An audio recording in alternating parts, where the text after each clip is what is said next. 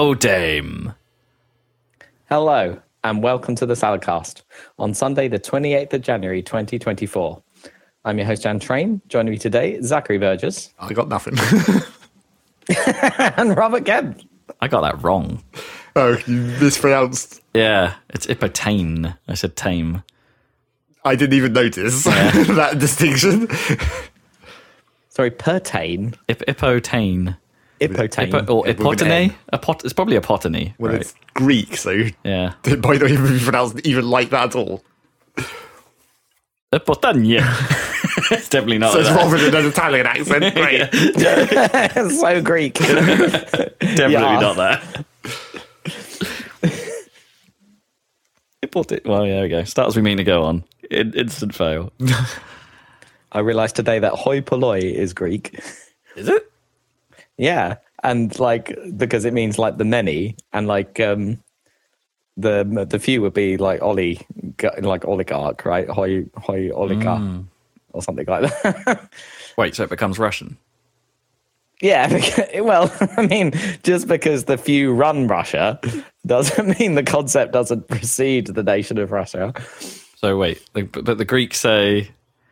Well, I suppose yeah, Ollie. I guess could be like it's one of those language things it's got about. I guess like one of those prefixes. Well, is oligarch even actually a Russian term? Or is that just Oh, a what good we point. call them? yeah, that's a good point. I don't know. No, it's not. It means rule of the few, doesn't it? Or What in Greek? yeah, Ah, I see. Oligarchy. I see. yeah. Okay, so yeah, it's not a Russian term. No, it's just that Russia's is ruled by the few. Therefore, it's a, it is these days. Yeah, you don't really hear people like say that about any other nation, though. Really, do you? Particularly, like you don't sort of. Well, I'm sure you could about several I mean- other nations if mean- you wanted to. Yeah, If it's you're, true. well, if, you're, or if you're talking about like a dictatorship or something, do they, are they mean, it's so- described as oligarchs, or, or just because they're dictators, it's like No, it's not dictators. It's it's businessmen that they refer to like that, right? Like it's Mm. when it's the high class strata of that of That's that true. Political engagement or whatever. I, I see. oh, yeah, okay. Yeah, can I think what you mean. that's an evolution of the meaning of it, though, because And I think the only like a- reason we consider that as Russian oligarchs is is that's just because that's the one place that we've heard about it. That's that's the that's because you know Russians are our traditional enemies in that regard or whatever. I'm sure if we were from like Brazil or something, it'd be like Argentinian oligarchs or something. yeah, but the the oligarchs only happened after the Soviet Union collapsed, Well, right? yes. And then there was loads of, um, you know, loads of natural resources, and then the occasional person who managed to grab all of the natural resources of the state became the oligarchs, right? Like, and then bought all the football teams. Feudalism. Is it? Yeah. Is it just because like, like compared to even like like as as you said, like maybe there are Argentinian oligarchs, but is it like just because the influence of the Russian oligarchs is just like a magnitude higher than any other, and that's why it's Just so because it's well Europe. known? Well, yeah, or is it just Europe? yeah. That's that's the that's Yeah, people don't seem to pay attention to South America, do they? just in general. Yeah. Unless it's football again. Or there's miners stuck in a cave. yeah, that was a while ago. That was a while ago, but everyone paid attention. I mean, there's been another one That's recently, true. right? Or was that that was somewhere in Asia though? I think Yeah, you're right. There was another one. Um, might have been India actually. Didn't get nearly as much coverage. Well, they got some, which is Yeah, I'm sure it's happening all the time, and you don't hear about it. maybe not that severely. well, no, yes, I'm sure it's only like one or two people, but I'm sure people are dying all the time in mine still to this day. That's, that's mines. Deep Rock Galactic has taught us anything. Well, you know, on Earth at least you don't have giant bugs to deal with usually. Usually. Unless you're in Australia, Yes, exactly. that's a whole different kettle of bugs. Is there much mining to be done in Australia? Is it? I like- think there's loads. That's Yeah. where they It's where- right. they sell where all the of uranium comes from, right? materials Oh, to- is it? Yeah, they sell all the coal to China, right? Don't they? From- Oh, yeah, Oh, no, and the uh, coal. China do, do have coal themselves, but they sell a lot of stuff from open cast Yes. mines to to China, I believe. Iron ore and shit like that. but uranium, yeah. It makes sense because I got. A, I, it's one of those things. I guess like, you don't really. Again, it's not really said a lot in news coverage or like where all that stuff actually comes from. But it's So I just Yeah. don't know. They've just got a lot of land mass. So a bit of me in my head was like, oh, they must they must do a lot of mining, right? Because they've got a lot of Yeah, land that nobody particularly cares about, Yep, except they the got uh, those resources. except the Aborigines, of course. yeah.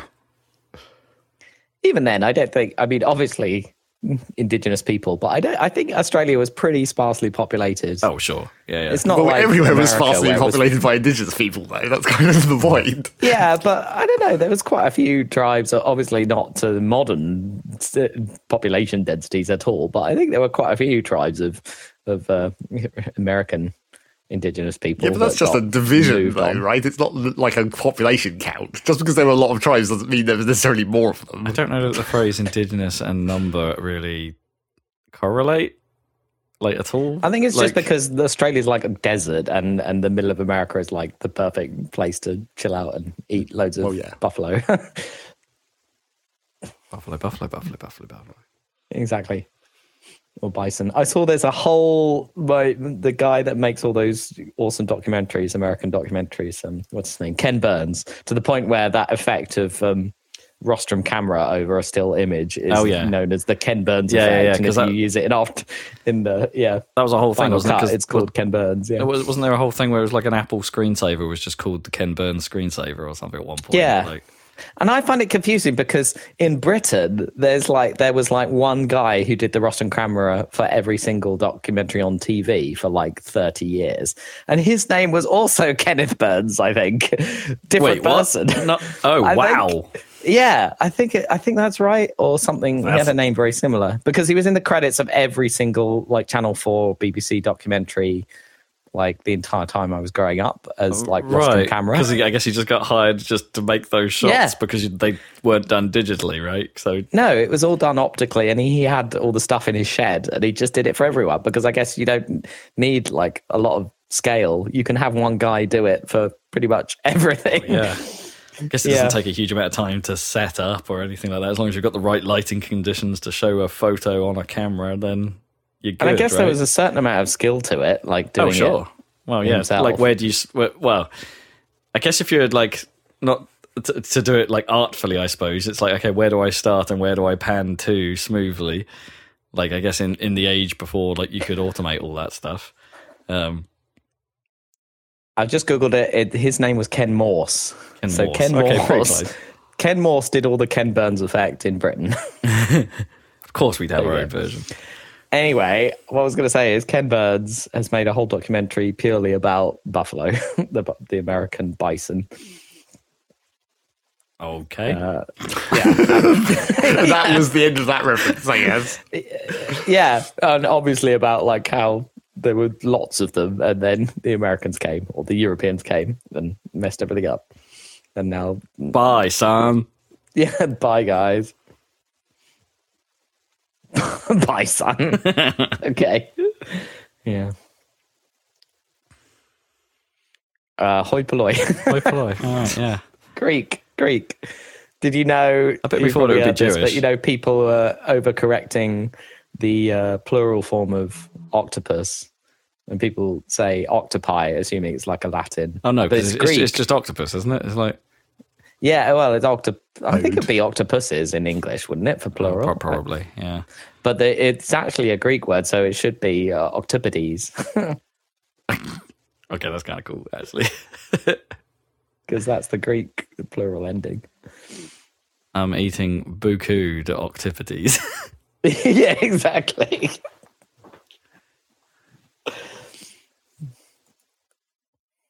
Right. Language time. Language done. Yeah, get that, get that out of the way. Stay fresh. Okay. What else is going on? Uh, Zach and I watched all of Pokemon Concierge. Oh, okay.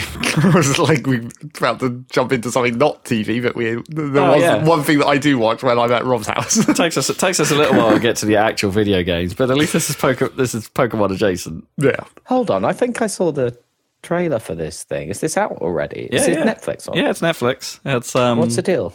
It's stop motion Pokemon cartoon. Well, It looked kind of kind Cartoon. of cool and looked good anyway. Yeah, and, and I think that's the key takeaway. like from it. Honestly, have it, uh, we we watched it, and it's like it's it's well made, and it is. I, I love the look, and like it's hard not to love stop motion in pretty much any form, right? It's it's it's just it's just nice, but. Yeah. It's, it's kind of all it's got going for it, honestly. I mean, it's, not meant to do anything. No. It's like it's the, it's meant to be the most relaxed thing you've ever seen. Oh, yeah, it's pretty- it's pretty is kind chill. of- it succeeds. It, it is pretty chill, and uh, the colors are vibrant, and you know the Psyduck focus is welcome. well, I'm sure not necessarily the Pokemon we each would have chosen to be the main focus. well, no, it's because we had to choose something stupid. Like Well, you're saying Psyduck isn't a stupid choice to be the main focus of a show. Psyduck is rad. Um, uh, I don't know who, who would we have actually picked then. Go on, if you want to, if you want to have a uh, a focal character that's not Pikachu. Oh, uh, my brain is too messed up from not Pokemon Pokemon at the moment. I can't even. I mean, it'd be nice to sit the life and times of Trubbish, right? Well, he existed in that show, which I was surprised about. They have this beautiful desert island and then just like this garbage bag. I mean, it's a Pokemon, but it's also just a garbage bag. and like canonically, if you have the Pokedex entries, it is kind of like literally garbage. yeah, Like, so, so did someone bring, like, I guess it's just someone's Pokemon, it's not like a native. Like, Oh, someone gue- I brought guess it with them yeah. to the island. or just or do Trubbishes just spontaneously appear around like decay? yeah, I don't know. I, I don't remember if the Pokedex entries ever got into that part. Unlike, you know, Grimers or whatever, which are pretty much literally just pollution that Hmm. came alive at some point. mutants. Yeah.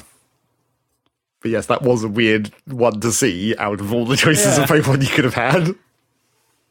I mean, yeah, it's, it's it's it's I don't know. It was a good, it was a good time, but like you don't go into it expecting any like cerebral Substance. engagement or I'm not. Uh, I mean, it's not even like yeah, no, it's not even like funny that often on the slapstick front or anything. It's very it's very it's lukewarm across the board. I would say. Uh, and you know, even as good as it looks, there were at times where a bit of me was like, "Oh, that is a shonky composite there." You know, there were there were some effects and stuff that I looked at and were just like, "Well, oh, you saved a bit of budget there." but then this thing must have been pretty tough to make, right? Like, Just in general. Um, Hmm.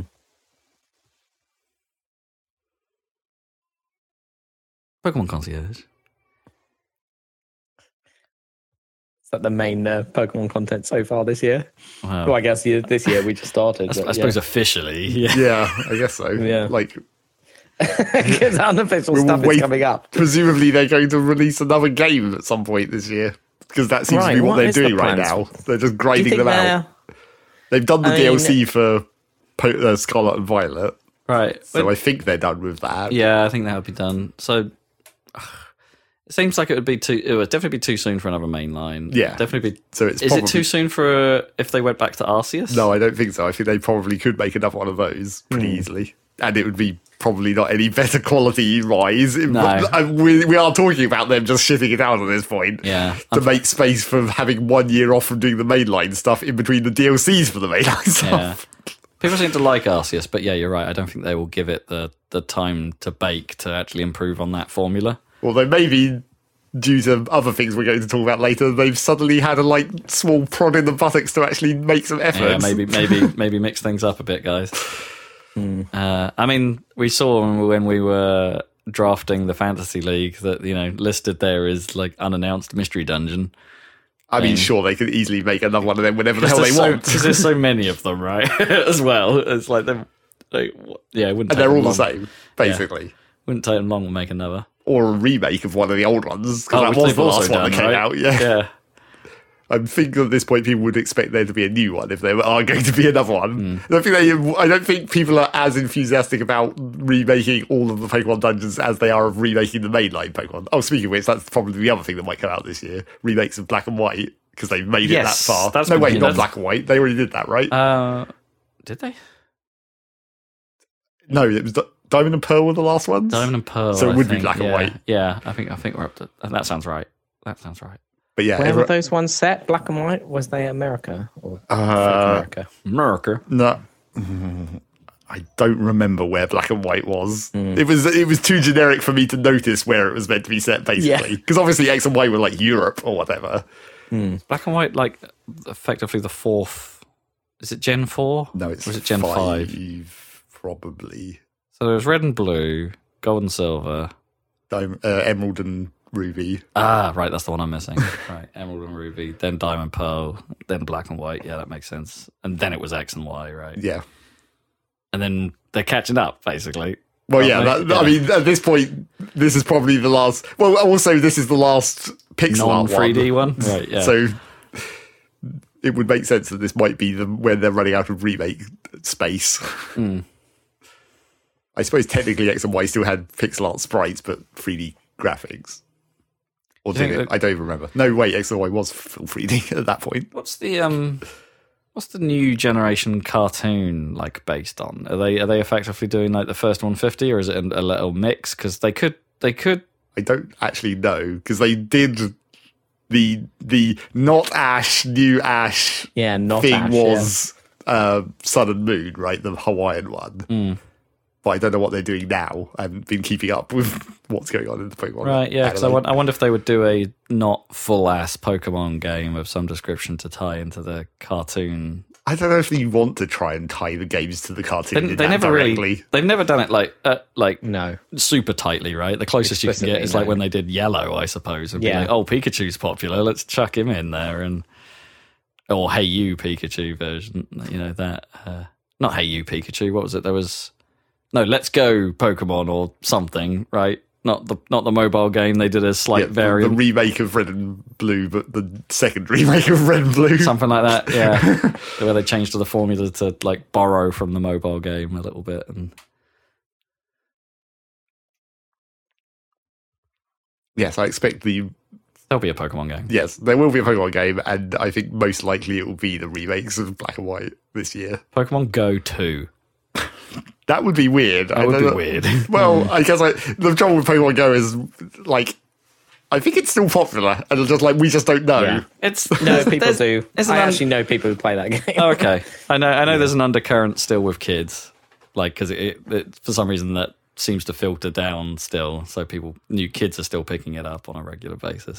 Um, you know, new, as brand new players. And it's like you don't really need to make a new version of that game. You can just keep updating it. Just keep adding more of them. Of Pokedex I mean, it's a, it's a live service, right? That's what it's for. But Yeah.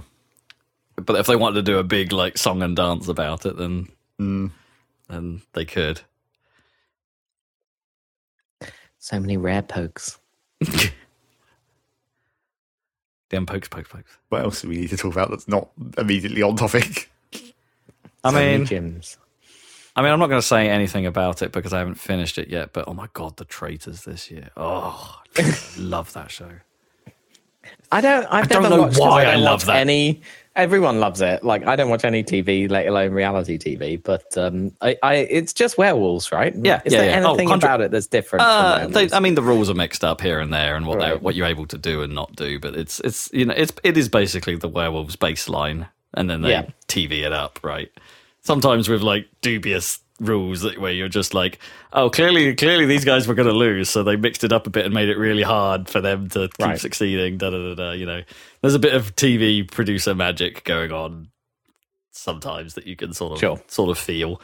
Um, but it, uh, but I don't know what. I, ah, man, I, don't, I I mean I don't even know why I like it. That's the thing because I'm not really. I, I, I think in my, in my in my younger days I was kind of into reality TV for a bit, right? You know, the early days Yeah, of Big yeah. Brother. And Whereas stuff when like it was new. yeah, exactly, exactly. When when it was kind of coming out of its shell a bit, then then I was into it, and then fell right off it, and as most people did when they realised, wow, people are terrible. And also, Uh. once everyone realised that how you know manufactured it was, Yeah, sure. it's like it's not reality at all, really.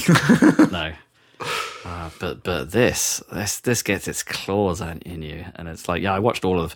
I was building this the chair you're sitting this chair, not this chair, but the chair you're sitting on, Zach. Like while it, while the episode one of series one was on when it first aired, and uh, I will say it considerably slowed my progress of building that chair. And I, like uh, like it had it had me like from from from. And I wasn't expecting. it. I'll just put it on in the background because it's like, well, I'll just put some, you know, just put something on while I'm doing this but but it drew me in, and, like, damn, it's it, it's good. It's real good. But I'm behind because the series is already finished, right? Series se- season two, and we're we, we're a few episodes behind, so no no chat on what happened in it, and it would be rude to chat about it anyway. Well, yeah, at all. which is exactly what the BBC have failed to do. Oh, there's the classic F1 situation. Keep posting those news stories Ah, with too much information in yeah, apparently, like apparently, like if you follow like any like major BBC people who are anywhere near connected to it, like or even the BBC's own accounts, it's like they've been spoilerific, and it's like like it.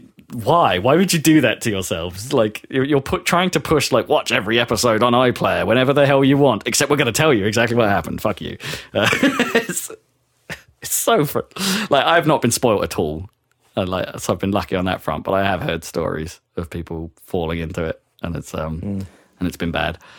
Uh, and because you really don't want it with that show, you really, really don't want No, what's the point it? if you know? exactly yeah. and and they do that like the the the structure is pretty like horrible for like the the the lingering end right they don't reveal they always leave it on like a here's here's a decision that was made but we're not going to tell you it we're going to tell you it next time Right. they're like always every single episode has that hook um, and sometimes it's really harsh it's just like what but, but nah, you can't leave it there. Speaking of this sort of TV show thing going on, and like when they did the did the TV version of Squid Game, oh right yeah I was just like, in my mind, as soon as you say traitors, even though I've never played this game, I'm thinking of Among Us, of course, because I've been on the oh, internet. Yeah, yeah it's it, it's not far off. But It's no, but, off. but like what I'm thinking is like if you're going to make the Among Us TV show, it has to be basically Crystal Maze, but with like people intentionally trying to fail. Oh, that would be badass. that would be so cool. Netflix throw a budget at it. That would be Yeah. that would be pretty great. Make it on a fake sta- space station, like like the space area of Crystal Maze. Like with with dudes either side of door cardboard doors going. Shh. yeah, exactly. Zach, I think you need to get into TV development. Well, by Strong saying the most obvious ideas ever. Yeah, Well, that- that's what they did with the traitors. It seemed to work. Well, yeah. Among Us is such a good idea for a TV show. It really is. The problem is, right, that Netflix would have to not Americanize it is the problem because because like in concept, things like Floor is Lava are actually great. Right. Like and and to to a certain extent the bits of what they edit are pretty great. The problem is, is it's held back by American TV design, where Yeah. there's not actually a great deal of the action, and there's a whole lot of talking around the action, And a bunch And- of repeti- repetition. yeah, so much repetition and coming ups and all of that nonsense that it's just it's it's it was unwatchable. I watched like I watched two episodes of Floor Lava, Floor is Lava, and then we're like, no, I can't, I can't do this. I really love your concept, and I love the fact that when people die in that show, they're never seen again. they don't even edit back to like, a, oh yeah, we fluffed that up. No, they are dead. like they're they're gone. it's great. Like it's a uh, it's it's a it's a brilliant decision, but um, uh, yeah, it's unwatchable. It's unwatchable. Unlike, surprisingly, the UK, the, the resurgence of Gladiators, which I think I talked about last time, but um, Yeah. that show's all right. It's, that's, Nice. it's pretty much identical to the original, like, and it doesn't have a lot of fluff around the edges. It's it's all right. It's all right. Does it have contender ready? Does it have a Scottish accent? That's He's not Scottish enough. ready. Damn it. Yeah, Three, two. he doesn't roll his R's. You know, I mean, disappointing. yeah, I know. I Surely you know. can find a Glaswegian guy to do. They actually got like like ex football refs or something Well, to do it. I so guess it's- that makes sense. Yeah. Okay. Uh, yeah, so that was one. That's all right. That's all right. trying to think what else we've been watching. I watched. Uh, I mean, we watched all of James May, Our Man in India, but you know, it's James. It's James May in India. That's all you need to know. Yeah, that is pretty much all you need to know. and an awful lot of videos about cars. Right, because you're trying to make some kind of decision of some kind. Segue. Yeah, I've been. Oh, yeah. As, as, as, as we, I think last podcast I talked about my adventures in an EV6. Uh, I drove. We yeah, we drove a couple more cars. We drove a drove a. Uh, a Volvo XC40 Recharge uh, because I've always liked the XC40, and it's like, mm-hmm. well, now then there's an EV version of it, and it's then it's pretty good. And uh, ultimately, yes, they were right. It's pretty good. Like that thing is like surprisingly chunky when you get up next to it. Like it's tall. Mm. I didn't really sort of mm. expect it to like. I've I've seen them before, but I sort of forgot just how how tall that thing Well, is when you're right next to it? it. Worldwide, isn't it? Like, What are you crossovers saying? They're trying to get into the American market, approaching SUVs. Yeah, I mean it is. It is. Yeah, it's definitely an SUV sized SUV. It's not. It's like the thing with the, the XC40 is it's just not as long as you might expect. It's like short. It's shorter but taller. Um, uh, and you can feel that. I, I think that was one of my key problems with it is because conveniently, like we went on a couple of test drives and, and like every, everyone, all of these test drives, everyone's been very like accommodating of. Well, we've got Badger with us. Can we put the car seat in the back of this? And they're like, "Yeah, go for it." Well, I mean, that's And like a useful test, right? hundred percent. Yeah, it's been it's been the best, and uh, and I think that's been my like that was my like key negative against the XC40 is that because it's shorter wheelbase and stuff. By the time you get a car seat in that back seat, it's does it does the same thing problem that we have in the Focus and the Beamer, and that it's pushing the chair forward a bit. And it's hmm. it's less of a problem in the Volvo because you're sitting taller, right? So you've got more height between your bum and the floor. So hmm. your legs sit vertically, like kind of like how they are now in this in these Yeah. office chairs, right? There's enough room for my legs to sit. I don't have to lounge out, right, like you do in some cars and stick your legs forward. But there isn't a, a lot of room if if you wanted to stretch forward, right? And bearing in mind that like Rob is short, also. I'm not, saying yeah, I'm not super tall. Yeah. so if he, if it's a problem for him, it's a real problem for For, for, For me, for, lanky for a people, yeah, you'd have to sit in the back. Um, You fatten, you and John Barlow f- fit in the back of that mini. I mean, not comfortably. I'm not sure how, but you did. we didn't have a choice. It was like, yeah. this is the this is the one car any of us have. Let's make we'll make do. Uh, yeah. So, but otherwise, like man, like it's not even meant to be a fast car, right? The XC40. It's not geared that way. We we drove a single motor one, not not a not a dual motor one. It was high spec, but like it wasn't the the the the, the fast one, quote unquote. But it still had like surprising pull. Like I guess it's just the, the thing of all EVs. I Well, guess yeah. like they they just Well, they have instant torque, right? yeah, It's, it's it was surprising, uh, and it's only a front, it's front wheel drive as well. So it's like, but yeah, it, it, it could go well. It could probably go better than either of our other two cars. Like if you wanted it to. Um, uh, the Google, uh, it was one of the, it was the one we drove was a newer one, so it had like the um, it was basically a, a- an Android phone on the dash. Um, so it's Google inside. You don't have to worry about Android Auto because it does it all itself. So you don't if if you if you want to plug your phone into it, you don't need to with this thing. It's kind of got Spotify there. It's got Google Maps. It's got uh, Oh, that's kind of if you're parked, it will play YouTube videos, and only when you're parked. We noticed, like we tried, we tried it. Oh, the apps were good. still there on the screen, but it grays them all out while the car's not in not in park, um, which is smart. Um, you know, sensible. They should all do that. Um, yeah, they definitely. probably do. um, they probably I think- legally think- have to. Yeah, I don't. I don't actually know what the legal requirement is. I don't know what a Tesla does on that front. And like, I know there are cars like some Beamers where it allows that stuff to play in the back of the car. Well, yeah. Still, um, Tesla's got the fucking thing where the, it comes with video games that you can play with the steering wheel. yeah, you're it does. parked. Yeah, which is hmm. nuts. But that, that, doesn't that strike you as like the most awkward thing? Because you could, you'd, Yeah, you'd, oh, you'd have super your, dumb. It's just a gimmick. You'd Yeah. use the wheel and the pedals, but you're looking to your left the entire time. Like, dumb. yeah, no, Um, it's dumb. yeah, so all that tech look, is, is integrated super well, like because it can because the because it's got Google Maps, you're like that's the sat nav you want, and it's uh, and it's right there, and but because it's built into the car, it can do it on the screen, and will do it on the driver's display, which is neat. So like right in front of the wheel, you can have your own little your own little sat nav there. That's uh, nice. Yeah, it's like all, all the and the camera the camera system works well. We it had the 360 camera equipped, and that was nice. And it automatically turned it on when it thought you were near something. Because unfortunately, we were test driving this during rush hour, so there was a lot of there was a bit of traffic like like work to do. But when when when Gnome got a bit close to some traffic in front, it turned the cameras on to be like, "This is how close you are to that car." Um, as you're trying to scoot by off into a into a side route.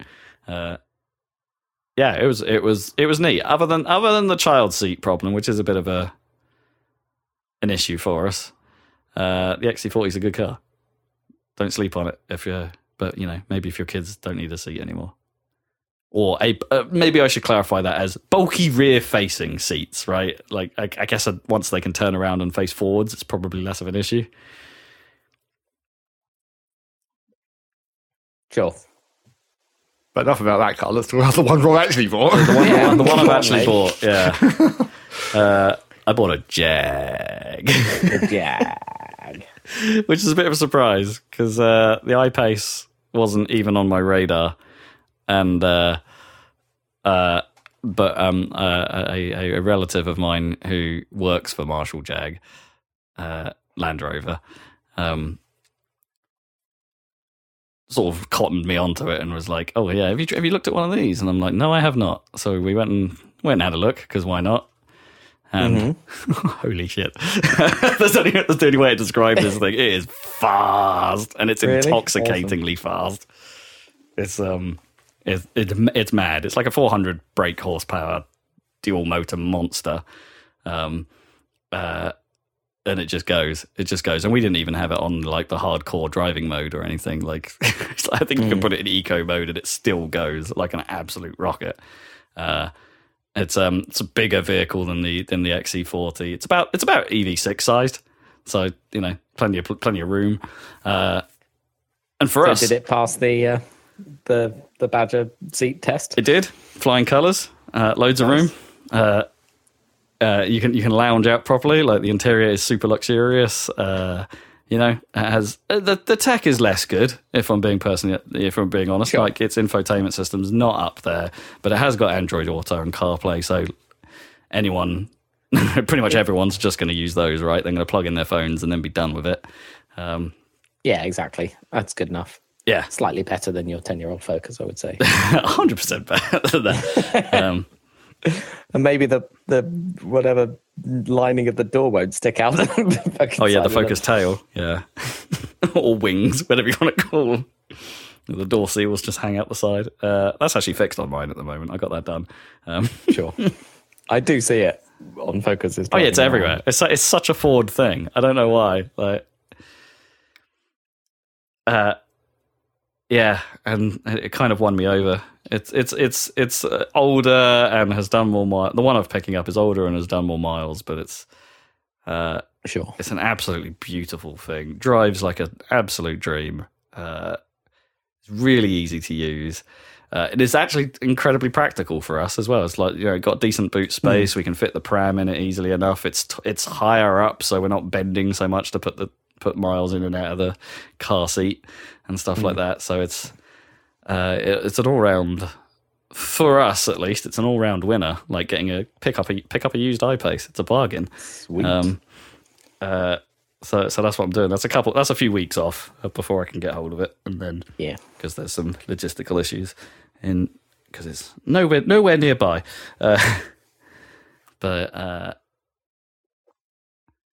yeah, that's that's what I'm doing. I was we, we were yeah we were we were just immediately sold on it. Even Gnome was was. She was heavy, more heavy-footed than I was driving it on the test drive. She, Oh, she, she, she she, she had absolutely no reservations about there being a salesperson in the car with us at the time, and just absolutely floored it. Um, and uh, Jaguar, baby. pretty much, yeah. yeah. It's it's already it's already in a lovely Sonic the Hedgehog blue. So uh, so I, it, it wouldn't take much to put the Union Jack vinyl on it, I guess. But Right, yeah. Isn't it funny how the English countryside looks in no way like Southern California? Yeah. I saw that again the other day. Was that that's Austin Powers I love that joke. No, no, I don't think anyone remembers that joke, but it's just so it's like got the English uh, telephone box, right? Isn't it? And isn't it Yeah, Will yeah. Ferrell like a Fez or something? Yeah, yeah, yeah. It's Like just bit uh, like oh, I just, I just I just hate it when someone asks me a question three times. It's just like Damn, three times. Yeah, no, That's technically that was a different question. I think that the, the the nostalgia for those movies is about about the right time. What's it? Twenty five years, right? Yeah, it's yeah, about, right. that. Yeah. yeah, we're old. don't- Yep, that's a good. They're that's not- a good car. They're not good films, right? Mm. Like I don't know. There's something Oh, like the first two are fine. really. You think like I don't know. Yeah, like I was, I was watching Austin Powers two, and I was just like.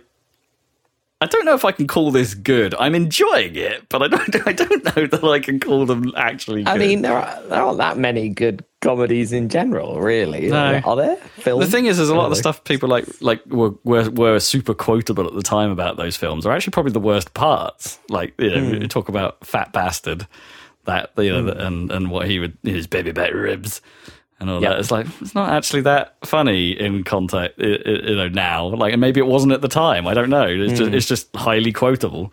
Whereas old memes are old. It's like, Yeah. you're done with those. Old memes. Yeah, I think so. It took a long time for us to fully escape a lot of those memes of that period, but Come on, get in my belly. See, I'm doing it now. Okay, it's because they're so memorable. I still say if someone's coming into my flat to see it for the first time, I'm always like, "Welcome to my moon base." and I love that joke. Like, you guys are Moon Unit Alpha, and you guys Moon Unit Zappa. No, yeah, okay. Nice, it's so good. nice. I guess the one I call it the Alan Parsons Project. I was still trying to think of like what one what memes from Austin Powers haven't I escaped, and I guess it's it's one million dollars, right? Whenever whenever anyone. Yeah. says one Yeah, million that's dollars, so it's like, oh yeah. Yeah, the twist of the hand, the little finger. It's all um, that one stuck about. i Nothing much to the mini me stuff really like carried, No. right? no.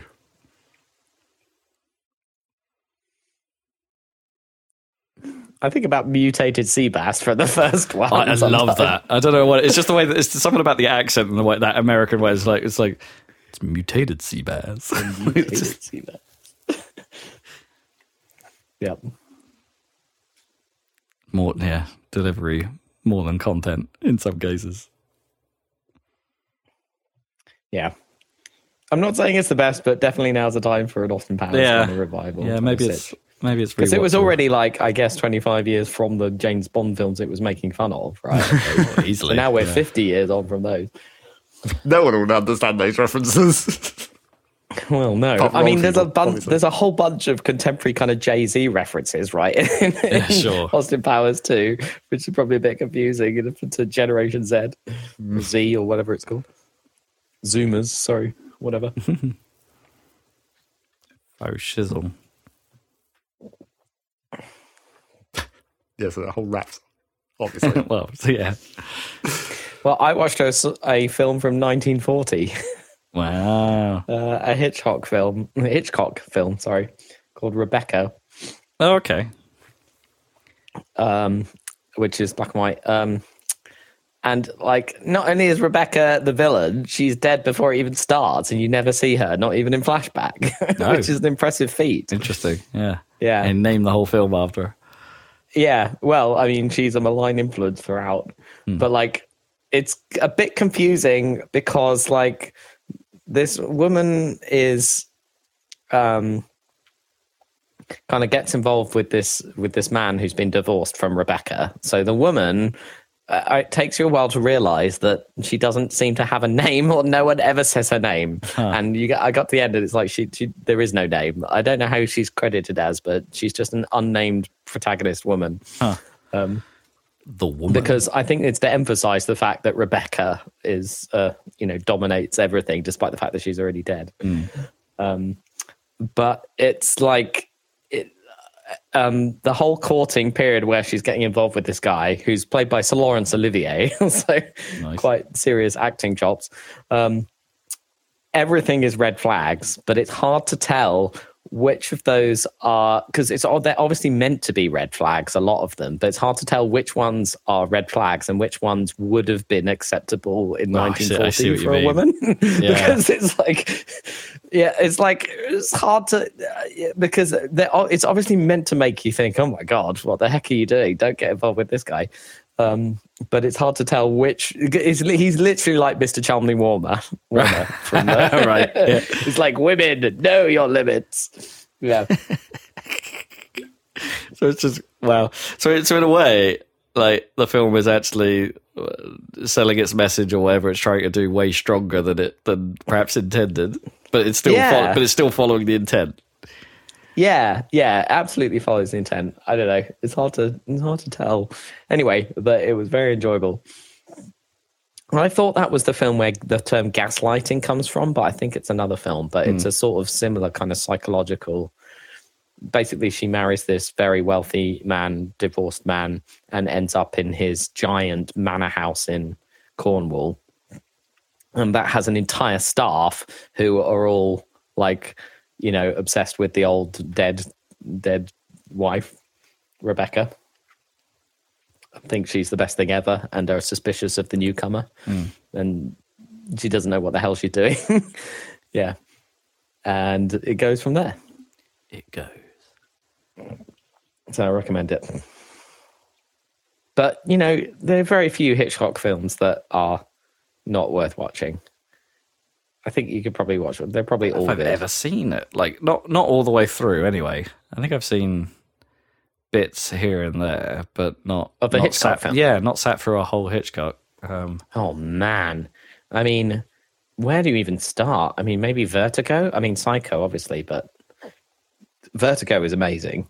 That was voted like, you know, Sight and Sound magazine, which was the um, British um, magazine for actual film people and directors and stuff like that. They they used to they have a critics poll, and it's every long period, or it's like every twenty years or something. They do it, and uh, it used to be the top of the poll. Always used to be Citizen Kane, yeah, but the last two times it's been Vertigo. Citizen Kane is number two. Yeah, interesting. Is it just too long for people?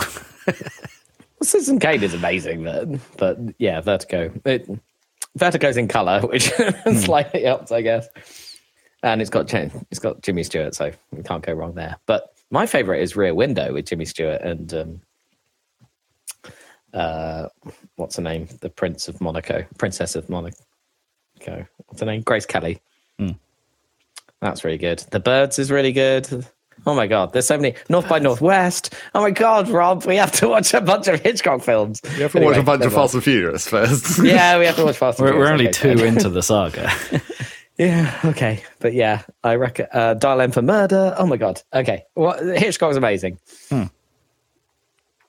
I mean, this is a bit like my old opinions on GTA 4, I suppose. Never has been held in high regard. Just never really had the uh, desire. The thing about Hitchcock is that he's known for thrillers and being very tense, so it's not like it's boring at all. Like it's really engaging. like uh, if you watch the first ten minutes of a Hitchcock film, you'll be into it. I, I guarantee. Interesting. I'm trying to think was the one. I think it may have been Vertigo I've seen the most of. I think. Although I'm wondering if I'm getting that confused with Towering Inferno. Probably.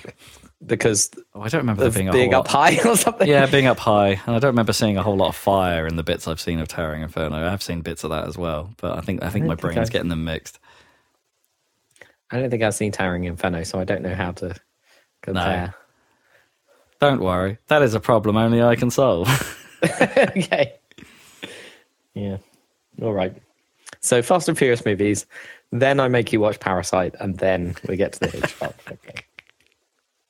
You're gonna, you're gonna, you're gonna, you're gonna Yeah, come prob- around. probably. because It's I just- was, I was talking to Laura about it, and she was saying like, you know, people have different um, tastes and everything, but I can't trust anyone that doesn't like um, uh, everything everywhere all at once right? and Yep, that, do- that's and that doesn't like Parasite. Those two films, if you don't like those, then sorry. it's not it's not that, uh, it's one of those things right with parasite it's not that i don't think i wouldn't like it it's just like the hype and the uh yeah, I know. there's something about when people I like hype that. something up to that much Yeah. it just switches me off like i've got that about oppenheimer uh, uh, as well Yeah. uh and I had that about Fleabag. right yeah i uh, definitely have it about that i know gnomes watched it and says it's amazing but i just It's amazing, I, yeah. I don't think i could care less um Yeah, fair. Yeah uh, that's ju- it's just it's just a trigger of me and i don't really know why No, Um, I don't. I get the same thing sometimes. Yeah. maybe that's why my fantasy league picks are so not good. So what's the news? What's going on? Well, in the in, in fantasy critic land, we did our draft, and I think I you know, mentioned that like a few few earlier in the cast. But yeah, we did our draft. But uh, uh man, I took a gamble on, and and it kills me, absolutely killed me to like put to try this. But like normally. Yakuza slash Like a Dragon games don't review super highly. They're in like they're in the sort of safe seventies to to eighties, I guess, Range, like low eighties. Um, so as as given that there wasn't a whole bunch of like good options for counter picks. I mean, we all had to take risky counter picks this year, pretty yeah. much. Had to, yeah. the, the, ga- I gambled hard on Infinite Wealth, and uh, I hate myself for doing it. Like, not only I hated myself at the time, thinking it's like, oh, it's good. It's a game that you actually like. It's, well, it's, it's, it's a series I like. love, but like they just don't quite review as as hot as that. Yeah, I could see Until your thinking. now. I could see your thinking. So I have a theory. Like I, I think that. So I knew when you picked that, I was like, mm, I don't think that's a good idea. Because my theory is that, like, basically the entire West and all of the reviewers have come around to Yakuza series at Yeah. the exact same time that you have, and this isn't necessarily a better Yakuza game. Maybe it's a good one, but I know it's not necessarily a twenty points better Yakuza game than the previous ones. But it's not about that. It's about the fact that the West has realized what's going on with Yakuza, Hmm. and they are awarding extra points to make up for the I mean, I mean, it's possible, right? But I think that's I mean, the, the the ground, the, the the the sentiment around Yakuza has been swelling for years, right? It's not, it's not, it's Yeah. been, it's it's not a sudden. Oh, let's pay attention to this. It has been growing for a while now. Yeah. but that didn't help. Like a Dragon Ishin, that didn't help. Uh, the man who erased his name in, in Hmm. review scores. It didn't, and, and the man who erased his name, or like a Dragon Gaiden, is that's pretty recent, right? That's only like a couple of months old. Um, I mean, I guess this one has the mix it up Hawaii situation. yeah, which the- is there's the mix. pushing it. There's the mix Yeah. it up Hawaii stuff, so it's not as sta- uh, you know. Maybe people, you know, maybe Kamurocho is not not doesn't do it for everyone. Um, Hmm. And it's I don't know I don't know what the mix is in this one, whether it's mostly set in Hawaii or if it's got some Kamurocho in it, or if it's yeah I don't actually know, but probably probably best not to. Um, uh, but they've they've been marketing it as Hawaii like almost exclusively. Um, uh, but I don't know. Maybe it's just the fact that it's like they're riding high a little bit off Yeah. uh, Persona, and and because it's been a while since Maybe. Persona Five at this point. Uh, okay, yeah, we had Persona Five Royal not that long ago, but um, uh, this don't forget this this and Seven are the RPG style ones, so that they don't have the brawler fighting that all the other Yakuza games do, and maybe this has resonated this time. Um, because they like it's it's weird because like none of the marketing like actually focus on the fact that Infinite Wealth is an RPG, right? It's like a Well, I don't, think, I fo- don't think the brawler ones even focus that much on the fact that they're brawler ones. they're brawlers. Yeah, I don't know. I think you saw, I think you saw a bit more of that in the uh, Gaiden man who erased his name stuff because obviously like Kiryu had his- has has bonkers secret agent powers in that, so they, so you got to see some of that. But those could have been those could have been from an RPG cutscene as Yeah, just as equally maybe. well. Maybe, yeah. Uh, but yeah, almost everything you see in uh, of, of bizarre attacks and stuff like that are, because they're like well animated, like canned attack sequences in this, so they can just show cutaways from those bonkers ass stuff going on. Giant enemy crabs, you know. or actually, I'm not even sure it's an enemy crab. It's a giant friendly crab. uh, and it's been demoing real well at, show, at shows because that EGX demo we played was was sweet and got you know and and with its hilarious pizza delivery or fast food delivery game, uh, crazy taxi inspired. Of course. Sega Legacy. Yeah, it's uh yeah. I, I mean you you might I, I don't. It's hard to argue with you. Like it maybe it's that, but. There's been mean, plenty. that's my there's theory. Been, there's been plenty of opportunity to come round before, but maybe this is just a. I, uh, I think this is the time. Yeah. Yeah. Or maybe people are super hype about that Animal Crossing mode. I don't know. Any ba- anyway, bad luck for your uh, Yeah, yeah, uh, yeah. The, the worst luck for my team. I mean, we might I all, we might all be equally screwed on our count of it. yeah, who knows? so- The other ones might be bad as well. But yeah. that's, that was almost. I mean, my my one isn't even a uh, isn't even any consideration of the review score. It's just whether it comes out this year. Yeah, yeah, yeah. I So- think that's I'm a- pretty that sure it's might- guaranteed to get lots of points. Oh yeah, because so Zac's gone Hades two for his counter pick, and it's Yeah, um, so that only works if it doesn't come out of early access this year, which is probably, but that's the bet, right? Yeah. Which is, you know, fair enough. that's a that's a that's a that's a reasonable shout. There's a, there's a, it's a reasonable chance it won't actually come out of EA. Uh, not that EA early access. Um, It's in the game. Yeah. I also got 90 out of Tekken 8, so I'm doing all right out of the gate. boy, that that's reviewed well. Again, that's another one of those where I don't think Tekken Seven necessarily was hitting those high marks, but uh, no. yeah, people seem in, and I don't know. I saw the Digital Foundry Tekken 8 and showing side by side with Te- Tekken 7. It looks way better. yeah. Oh, yeah. Sure. Tekken 7 Visually, yeah. Absolutely. Sucks. Anyway, so, yeah, I mean, Tekken Seven was a good looking game when it came out. Mm. Um, I guess. It was a while ago, yeah. yeah. Yeah, it's been, that's been a while. Yeah. Mm. it- yeah, it's not an awful looking game, but yeah, yeah, I know what you mean. Like the tech difference between the two is substantial. Yeah. It's un- Unreal Engine 5, I guess. So. Oh, is it? Ah, Yeah, I didn't realize they'd gone five, five. Yeah. But yeah. But yeah, um, that's worse than Diablo 4, isn't it? You've got like negative Oh 20. yeah. oh, Oh yeah. This is this is the worst counter pick we've had so far since we've been playing. Oh, playing. well. so. Oh, well, you can always come back. Yeah, yeah. We gotta gotta hope for some uh, announcements in the news at some Yeah. point through the year. In the news, what else is going on? Sad, sad things. Uh, some sad things. Some well, let's let's let's uh, for sticking for sticking vaguely chronological. Uh, pretty much. uh, Well, not long after we did our last podcast, it was time for Microsoft's uh, Developer Direct of the year. Which was less cool this year. Much less cool this year than it was last year because we didn't get a surprise hi-fi rush like Shadow Drop. No, And it's like you're not going to top that. You're not going to. you can't get that every year. Can you? I mean, it wouldn't have even had the shadow drop, and it still would have been cooler than Yeah, this yeah. year. just just some surprise announcement. The- the- I mean, their attempt at a surprise announcement was was not Microsoft. was it was a non-internal studio. So Square, Square Enix turned up and were like, "By the way, Visions of Mana is coming to Xbox. Get hype." Which I don't know. I, I guess is a thing because I don't know if any of the Mana games have been on Xbox, like any of them before. I don't actually know. oh Um, yes, that's the, that's the problem for our perspective is we wouldn't know because those weren't games that we were interested in. I mean, the game looks fine. Well, sure. I mean, I've it's got I've got no beef. just a Square RPG. Yeah, I've got no. It, I mean, it's it, it's a Square RPG more on uh, like on the Dragon Quest side than the Final Yeah. Fantasy side, but um, it's not something I'm super familiar with. And uh, yeah, I've got I've got no beef with it. But as I say, as a surprise in the show, it's like that's not a big deal. That's not a big that's not a big hitter, unfortunately. Um. Uh, but what they, I mean, what they did show was a bit of a I don't know. It's hard. To, it's really hard to say. I would. I, I like. I. I'm a little bit reluctant to use the phrase mixed bag, but the show itself felt like a mixed bag.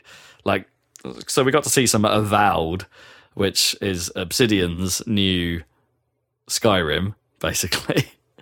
Um, and that's really all you need to say about it. That's like that covers Yeah. pretty much the whole thing in terms of like what the content looked like. They really didn't show anything unique about it, and what they did show looked. A, I don't know. To my, to my eye, it looked a little rough, like a little ropey. They were like, and you can use devastating special attacks, and then this like puny purple thing appears on screen, and, sort of just, and then the guy in front just sort of dies. Like, doesn't look like a devil. I mean, it's probably devastating in terms of DPS or da- damage it did to the creature or something, but visually, it was very boring looking.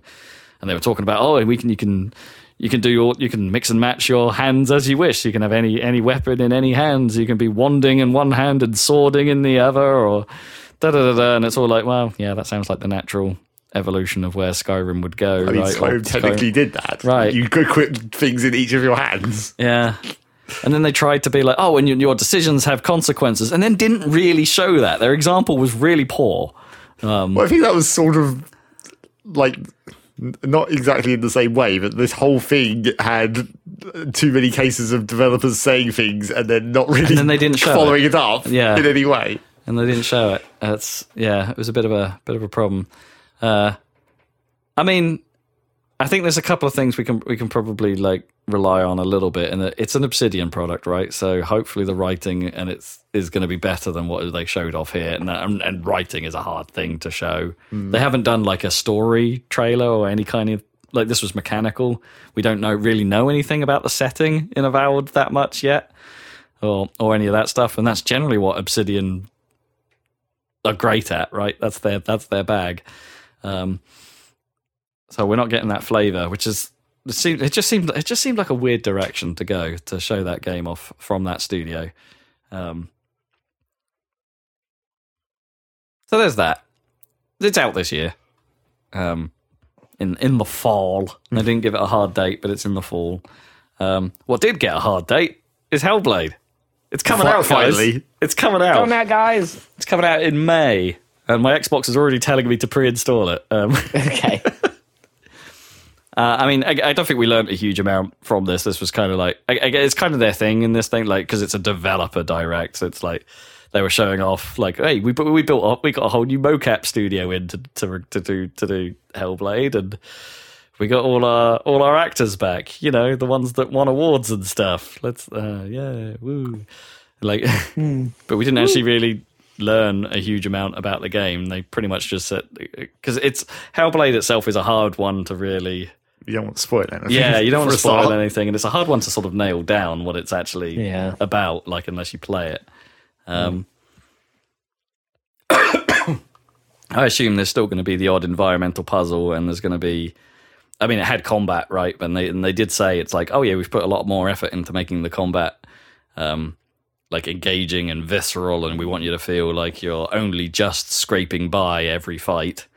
Um, so, I mean, there's that to look forward to. I mean, it doesn't look, and, and none of it looks like a traditional game. Is the is this is, is the interesting thing? Like, so even when you're in combat, the, the camera's like right close to to Senua and what he's do, and what she's doing to the to the bad guys and things like that. And it's uh, uh it's a it's a hugely cinematic looking game, a hugely impressive visually looking game. Like, I don't, it, it, it definitely looks the part. Um, I like that first game. I've I've got high hopes for this second one. Like I I want to see how weird it gets, and they're not really showing a lot of the weirdness. because that's where the spoilers will be. Presumably, yeah. Uh, so Hellblade Two. Uh, what else did we see? Do you want to talk about Ara? Well, I don't really want to talk about it, but like so, another another set of people are trying to make another Civ game. Yeah. So who was the other one? Was it Sega tried to do it with? What was it? Was it Humanity? Yeah,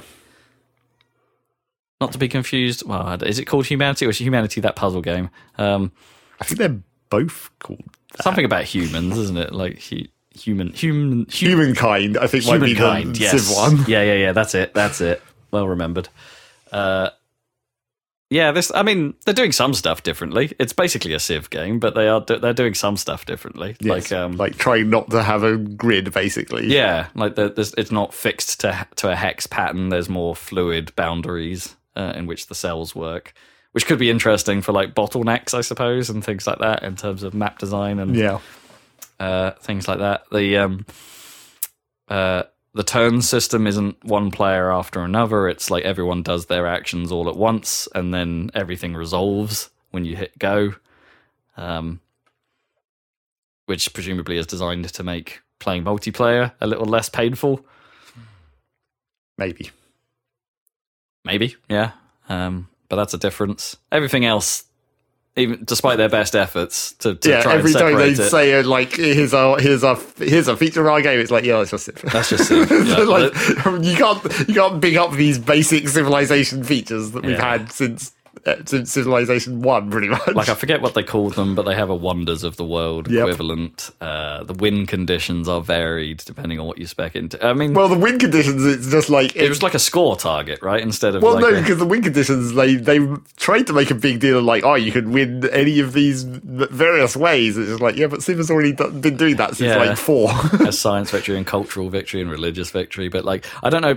This seemed to like suggest that it's all about like, well, you can do any of those things as long as it gives you points, and they're like as long as your points are highest at a certain point, that's how you win. Yeah, but that's kind of how it was in the Civ victories as well. It's just the points were in that in that victory tree or whatever. Like Oh, right. So even if you were the first, if you had get- enough culture points, then that would be once you hit the boundary, you just win by culture. It's like it's it's still just a point system, even in Civ, ah, but it was segregated off into into the separate rather than being a combined pool. But like, But I wonder if that balances. well, I mean, is that implying in their case that you you don't actually win by one of those specific types of victory? It's Yeah, just I think if you, you- I think can you could- just do a general victory where you get enough points in everything? They made it sound like you could. Yeah. Yeah. Like you could be a generalist and be like, okay, we're not experts at anything. But then isn't that just win, winning the normal way by technology, basically? Because that that just means you have to survive long enough in the game, so that's basically just the same as a science yeah, but that's victory. still a, that's still a race. Sure. Science victory. but it's just about getting a certain number of points, which in, in Civ terms is like a certain amount of production, and that's how you win. It's just oh, where Oh, yeah. you focus that production is different. Yeah. I mean, it's likely that balance is a little different, but than Civ, and maybe that's enough for Civ players. I don't know to have to have a slightly different puzzle to solve. You know, it's that whole thing. Yes, I mean that is that is the thing about it. Is like this is why it's time for other people to try and make Civ games, right? You want to have different, slight differences to make the actual puzzle of solving the game different. Sure. And this is no shade against Civ. No. You know, Civ is still great, but uh, yeah, some competition is. What is Anno? Is Anno in this belt as well? No, Anno's more thing? like a city builder. Oh, okay. Right. It's more in the Tropico vein of city builders. Ah, builders. gotcha, gotcha. Yeah. Uh, yeah. So there's, I don't know. There's that. There's like, it's that's. I mean, that's a new internal story i- i- studio for for Microsoft, right? I don't. As if they haven't been buying enough yeah, of them. I don't think Oxide have put anything out for for Microsoft before. I don't even know if this is their first product or not. Like, I, I actually don't know a lot about I, the the name Oxide isn't really No. burnt into me yet. But they've got a lot of Civ veterans on staff, which As you makes, would. which makes sense. yeah. Uh, what have I missed? What, what was You want my extra little mini news stories for the end of the news? well, not for the end of the news, but yeah, this developer direct. What else? What else was happening in there? I Like, think there was like two other things that we'd care even less about than the things we've already talked about. uh, oh wait, we're missing the biggie, Indiana Jones. Oh yeah. oh well, I guess. But do we care about that? I mean, it was. I think Dan and I we have different opinions on this because I thought it showed pretty well. I was kind of into it. Like, uh, I don't know. I think they're ticking the what makes an Indiana Jones film boxes to an extent. Like, Hmm. Yeah. I mean, I would say acceptable Harrison Ford. That's a very small box to Possible. tick. Passport Harrison Ford. Nazis. I hate these guys. Well, no, but I um, explicitly say it uh, because, like, if the last like two Indiana Jones films are to go by, you only need a passable Harrison Ford.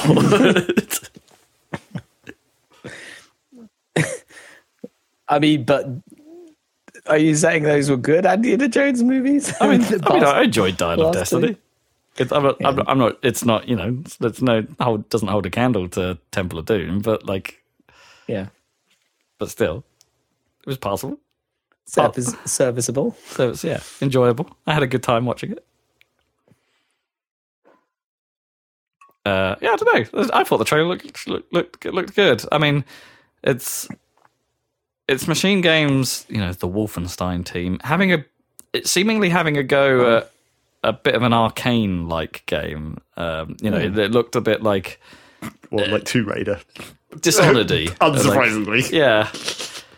Well, if Dishonored was a bit more grounded, I think is the Oh, sure. you know first Okay. fir- first person stealthy It could work.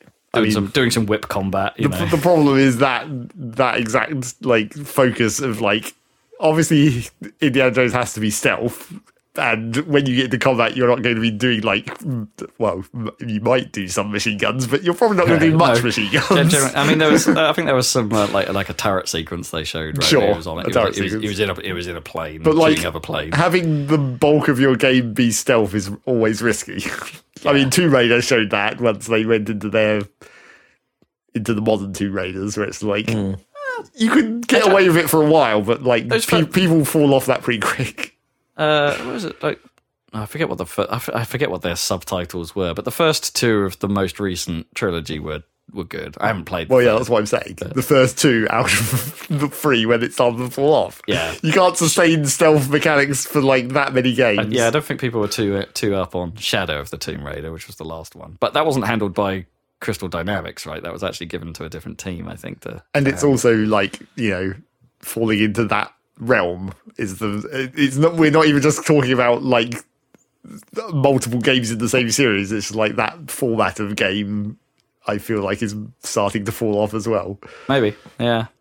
What the immersive Surely, if you want to emulate quote, a unquote. game, just you just rip off Uncharted, right? Well, that- yeah, I mean, Jones. But I think that's why they didn't. Yes, that is the problem. You can't Yeah. just rip off Uncharted because we're I- we've, we're done with Uncharted at this point. Well, Well, sort of. Sort well, yeah, I think Naughty Dog are done with Uncharted, right? I don't think they're going to return to it anymore. No, I think it's Um, pretty done. Story wise, it's done for sure. Yeah, absolutely. Yeah. Uncharted 4 is really good. but yeah. That was Microsoft. Oh yeah, there was a by the way, there's a um Last of Us Part 2 re-release on PS5. Yeah, the, the PS5 remaster. That yeah. feels very too soon. Well, I mean, Hmm.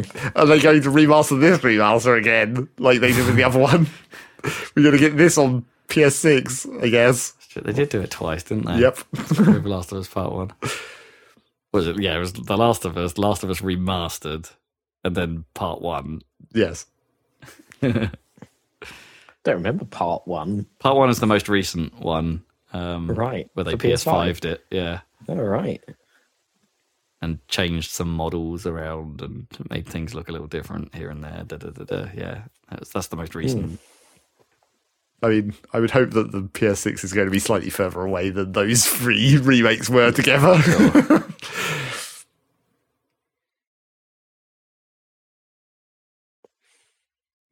I mean, Last of Us One was a PS3 game, so they got away with it. yeah. Hmm. Even though it feels like they were real close together, Yeah. one of them was a bit further apart. Yeah, I mean that. Yeah, the first release of Last of Us was like right at the end of the PS3 cycle. So it's, Yes. It was like right at the end of the PS3, right at the start of the PS5, and the two bookends to that, and then you had Yeah, the one in the middle. yeah.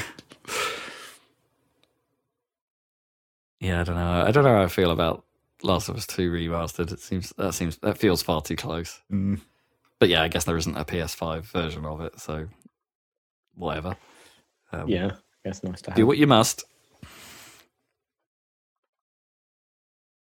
They probably could have timed it to like season two of the show or something like yeah. that. Would or or or is it about momentum? It's like everyone likes the show. Well, let's fill the gap between the two with a with a with a remaster, Maybe. I guess so you can play through the this year story you're about to watch. or a mostly similar one, at least. Yeah, Yeah, let's see how far through they get. Part two. They've cast the um, whatever you know, the other person you play. Abby. Yeah, Abby. That's right. Sorry, I haven't played it. Yes, the, but that the, the get that actress is like, okay, we've cast you for this character. Get ready for the shitstorm on social media. yeah, of people not liking you because you're quite an unlikable character.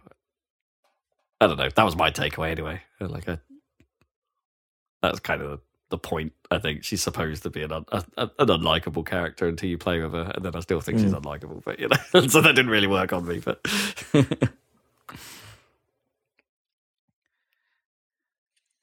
Right. What else is going on news wise? uh, Microsoft has fired a whole bunch of people. I mean, at this point, this this might as well not be news. This is just continuously It's just, happening it's since just the end of constantly last going. year. Yeah. So Everyone is Laying firing everyone. There's a there's a stat. After they acquired Activision Blizzard, right? Yeah, now- I mean it's a pretty big number. It's like nineteen hundred people. Um, it's, it's a sizable, sizable number. Uh, it's not just Activision Blizzard being affected by it. It is kind of No. gaming division wide. Um, uh, but it just seems probably motivated by the the acquisition. It's like, oh, we're too big now. Like we we can scale back a bit, um, or something like that. I don't know. Um, but it could just be the uh, general market pressures of that everyone else is going through. Uh, who knows? I don't claim to understand how big business thinks. Uh, I mean, there's a, there's a fun uh, there's a fun not fun stat flying around about that like 2024 is already halfway to the number of, of official layoffs that 2023 encountered, and 2023 was a bad year, so Mm, yeah. uh, that's that's not a good start. Um, But this does feel like it's just spillover from. oh, 100 percent. Yeah, yeah. It's, Also- it's, it's, it's like the it's like the year is just a like a like a Well, I a mean, needless boundary. Like it's we like, haven't reached March, you know, financial year. So. Yeah, yeah, yeah, that too. Um, but yeah, one one of the ca- the the major casualties of this is that uh, a project Blizzard had been working on for six years, a behind the scenes was totally unannounced until now. Um, uh, a survival multiplayer experience called Odyssey. Um, uh, yeah, that's been completely canned, um, and I think most of the staff that Blizzard lost were staff that were working on Odyssey. Um, uh, that was all it was called. Actually, it was just called Odyssey. So that's, that's I don't know. Perhaps they needed to zhuzh up the name before it released, but whatever. That might have been a code name. Yeah, probably was. Probably was.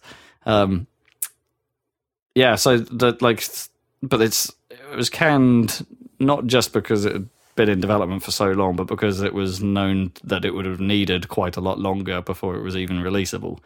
Um, with internal sources citing it's another curse of the proprietary engine.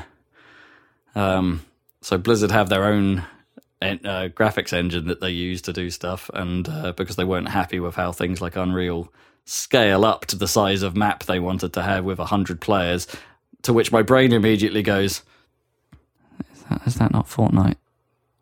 I mean, uh, I guess they could they might have wanted a much bigger map Yeah, than Fortnite I guess. Fortnite isn't that Uh, big, yeah. technically.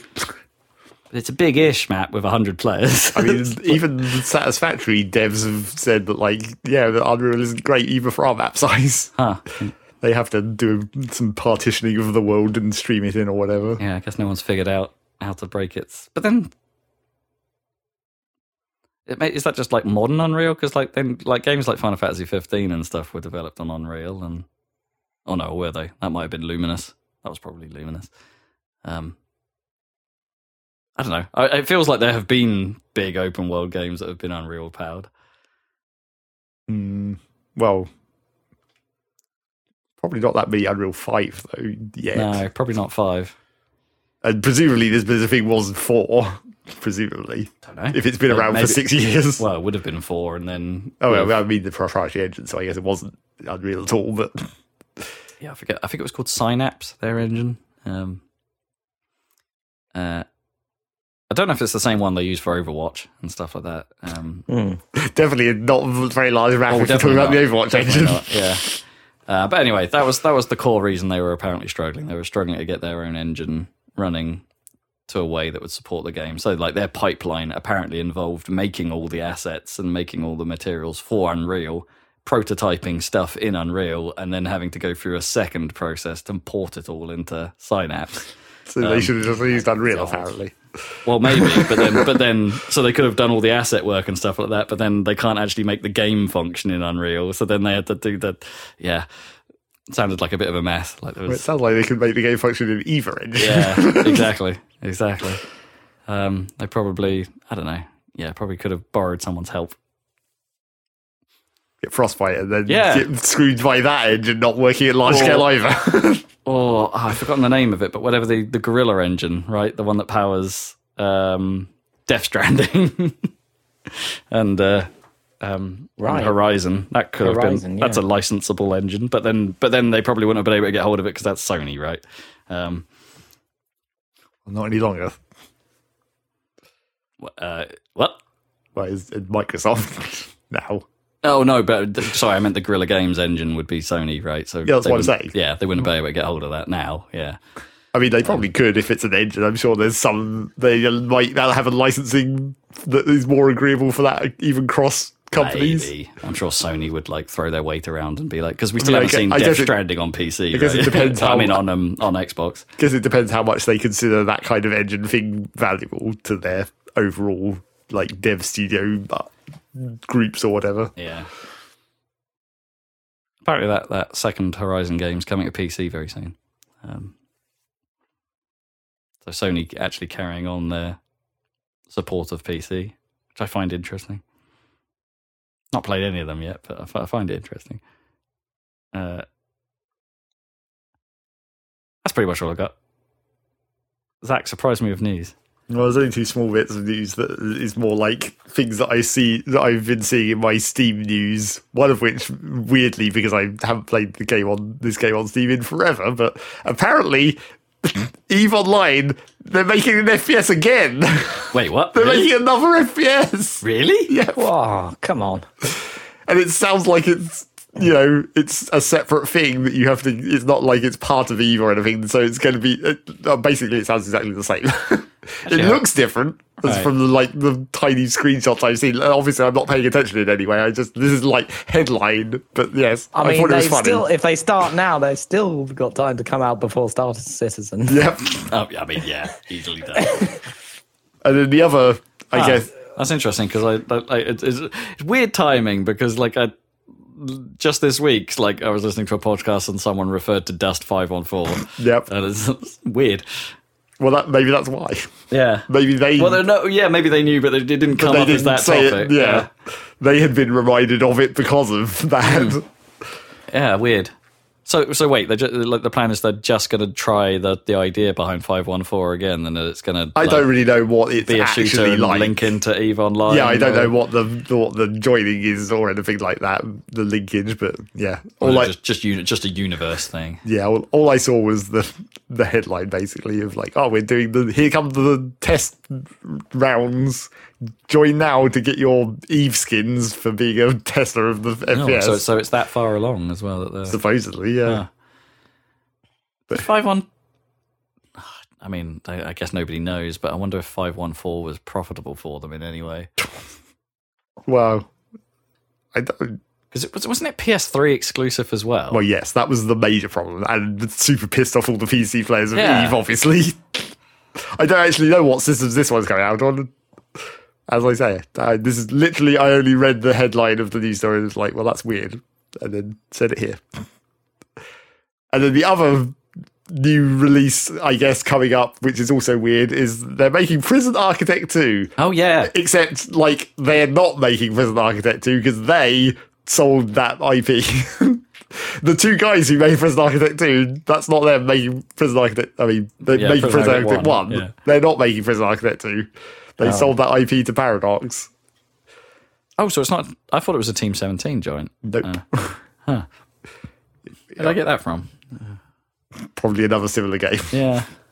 But yes, the, they sold it to Paradox, so now a developer under Paradox are making. Well, it's the developer that basically took over Prison Architect 1 Hmm. when they were doing the Paradox thing of making a shit ton of DLC for it. right. Yeah. So now the developers who were making the DLC for Prison Architect 1 are making Prison Architect 2. And as far as I can tell, looking at the like developer page on Steam, which admittedly might not be everything they've ever done, obviously, they uh, this dev studio just makes DLC. Like they made the DLC for Prison Architect 1 and Minecraft Dungeons oh, weird. and like a couple of other and like I think there was is a couple of actual games in their list as well. But not what? No, actually, I guess they might be a port studio as well because I think the uh, the only other game that the game in their list that was actual game, not a DLC, was Pix, P- Pixel Junk, and I think that's Oh, okay. they were doing the port because that's not that's like Q mean- or whatever, right? or one of the other versions of Q that isn't Q. Yeah, I want to say, I say with- Q were just a publisher for for the Pixel Junk games. But yes, I think that might have been they did a port of the pixels Junk into the P, into P, into Steam or whatever. But yes, so it's weird. But basically, don't get too hyped about a new Prison Architect, bearing in mind that it's not the people who made Prison I, Architect. d- I did see uh, it did pop up on my Twitter actually. This and so I've seen the like in the reveal trailer. Yeah. I guess, and it's like they're they are making a big deal of like the the that it's hey it's 3D now. yeah, and for like for what purpose, really? also, prisons aren't often you know super multi-story. Maybe a couple of stories. Yeah, they're normally like. I don't know. I thought I, I would say like most prisons are like two or three stories, like in a but, central but like hall, like two or of- three stories, but like is there any difference between those stories? Not really. No, they're just uh, It doesn't have three times as many people. they're just piles of cells. Yeah, I don't think I don't think making it 3D inherently gives much gameplay value to the game of Prisoner Architect. So yeah, we'll see about that. we'll see how that goes. I mean, you is it is it got your like Kerbal Space Program two like heckles up? Well, I mean, it's Paradox, so yeah, pretty much. also, you know, DLC. That's the Paradox assumption. Mm, sure. They just keep making DLC for goddamn everything. Magic. So yes, that's that's the tiny bit of extra news.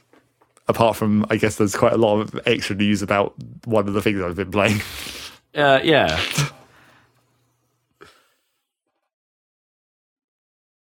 Should we segue? I think that was Let's the segue. segue into what you've been playing. and also news.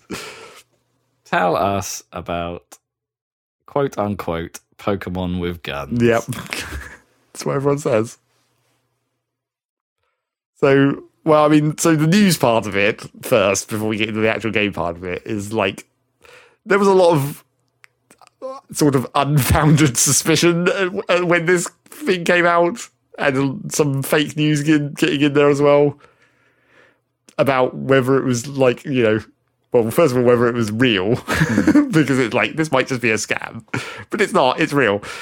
And then there was I mean, it had been advertised like twice at the Game Awards, I think. Yeah, and I mean, it, it's not like this came totally out of nowhere. It's been around for like two years Yeah, yeah. in development.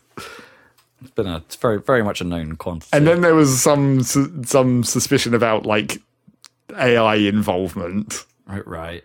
but like that turned out to be nothing. That turned out to be people overblowing it. Also, I mean, like, so the the CEO of the company is quite enthusiastic about AI. In, in a businessy way Sure. that you would expect, and therefore people were on high alert for potential AI Generative shena- shenanigans. Yeah. Sure. but apparently uh, it doesn't seem like that was actually true. But and then the next layer of that is like plagiarism, basically. it's like if it's not AI ripping it off, it can still be humans ripping it off. Mm, Yeah. I mean, something that looks like a Pokemon might be a Pokemon. yeah, and and like so once once I you know once I'm in there looking at these things, it's like sometimes it's like okay, you can see some inspirations, and sometimes you, it's like here's two things mixed together, and then sometimes it's just like well that's just Pokemon. I know exactly what Pokemon that is. It's got the exact same design features. It's just slightly differently shaped. the funniest one I saw, the funniest like quote like plagiarism like accusation I've seen is one that where they'd actually done a little bit of modeling work to change the look, but the idea, oh man, they took Oddish, right? Right. Was it like a duck-like thing holding a leak? No, that's Farfetch'd. Sorry, you're right, not Oddish, but that is far-fetched. I'm thinking of yes. You know, I love odd, far-fetched. odd, far-fetched. You know, Oddish is like the radish. Yeah. Yes. oddish Yes. is just a radish. Yeah, yeah, yeah. No, no, they they took Farfetch'd and um, so that, and made a sort of like more of a oh, what's the sparrow like Pokemon? Um, what Pidgey? No, know, Spearow. Spearow, yeah, a Spearow, more of a. so they have an equivalent where it was more of a Spearow looking thing, but it was holding a carrot. Like instead of a leek, and it's just like, like I could see what you were doing there. Like it's just like you just somebody just took the idea of Farfetch'd and twisted it a bit. Well, I was expecting you to be holding a gun. 'Cause, you know, that's kind of the point, I mean, right? maybe the, maybe the carrot is a gun. I don't know. Or a rocket or something. Maybe I haven't, I haven't seen that one yet. But like the the most obvious one that I saw is like it's it's the Pokemon Sylveon, which is the fairy type evolution of Eevee. So it's like an Eevee, but like slightly bigger, and then like it's white and pink, and it has these like ribbons that come out of its neck, Okay, which are yeah. like tentacles. Because because Pokemon are weird, but then like the version in Palworld is it's the exact same pink and white. It has the exact same technical things. It's just like a rabbit, and it's like bipedal instead of quadruped, and it's like yeah. it's exactly the same design features, just like on just- a very slightly different animal. yeah, just transplanted. And I think that's what most of their designs actually are, right? It's the same idea, just transplanted slightly. Well, it's like that one is the most obvious where the design features have been transplanted, but some of them are like the exact same shape in a hmm. different way. Where it's like there is just one that basically looks exactly like an Eevee, except sort of like fluffier. right. it's like It's had a shader applied. well, it's not really a, fluff shader; it's a model. it's still modelled fluff. It's not hair. Okay, okay. We're not going hair tech on this. TressFX. but yeah, after all the ridiculous controversy and and memes, I suppose it, it is just a game. And I, and it, it's like you know this is maybe an opportunity to be like how much copying is too much. What where is the line of plagiarism? Well- if they get sued, we'll find out. I guess. yeah, if, if Nintendo are interested, they it's yeah, it is it is an interesting one because it is it does stylistically look real close, and as you say, there's a lot of questionable borrowing, but Yeah. at least it appears to be like that.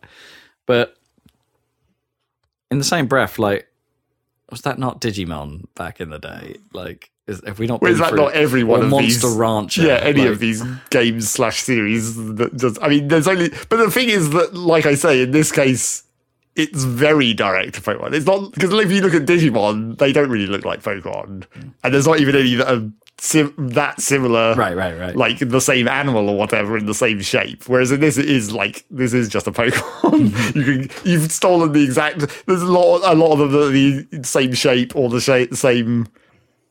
Well, in some cases, even like the same type. It's Right, like there's a yeah. Pikachu equivalent that just looks like Pikachu. It has like the lightning bolt tail and everything. It's like, well, that's maybe kind of close, mm.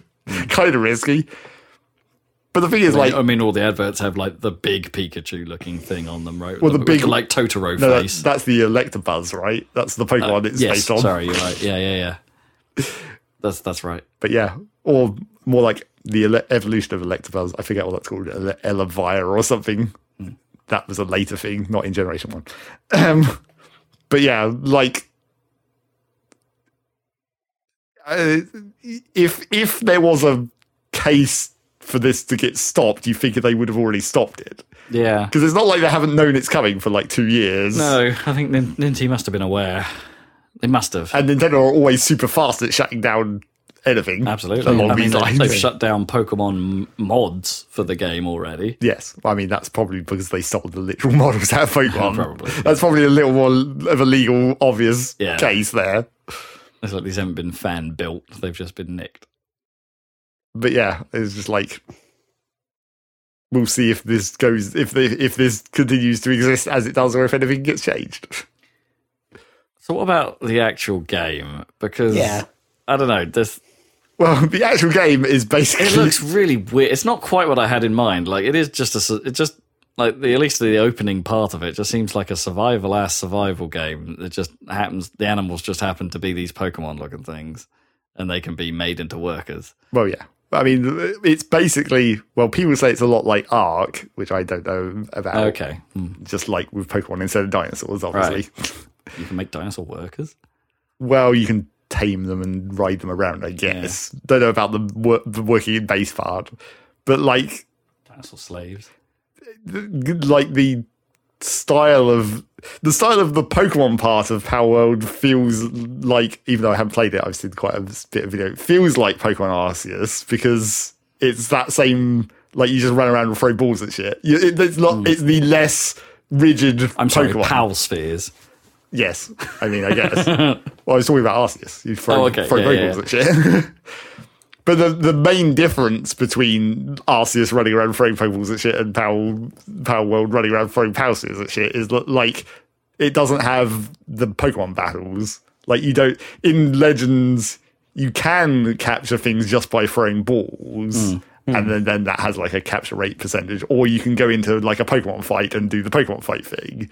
Whereas in this, you don't do that. It's just like you run up and well punch things in the face, Okay. or you can I mean, you could literally do yeah, that. literally, or you can throw out your captured powers and have them fight. But it's not. It's automatic. It's not like a battle it's not an RPG Oh right, there's no, there's to no it. like you have to pick your moves or whatever. it's just a damage output basically. Hmm. They just do damage on the thing you're fighting, and uh, it's actually kind of awkward because then you have to like before the, they manage to kill the enemy, you have to quickly go like, okay, come back, so I can actually deal with throwing the ball before you Hmm. murder it.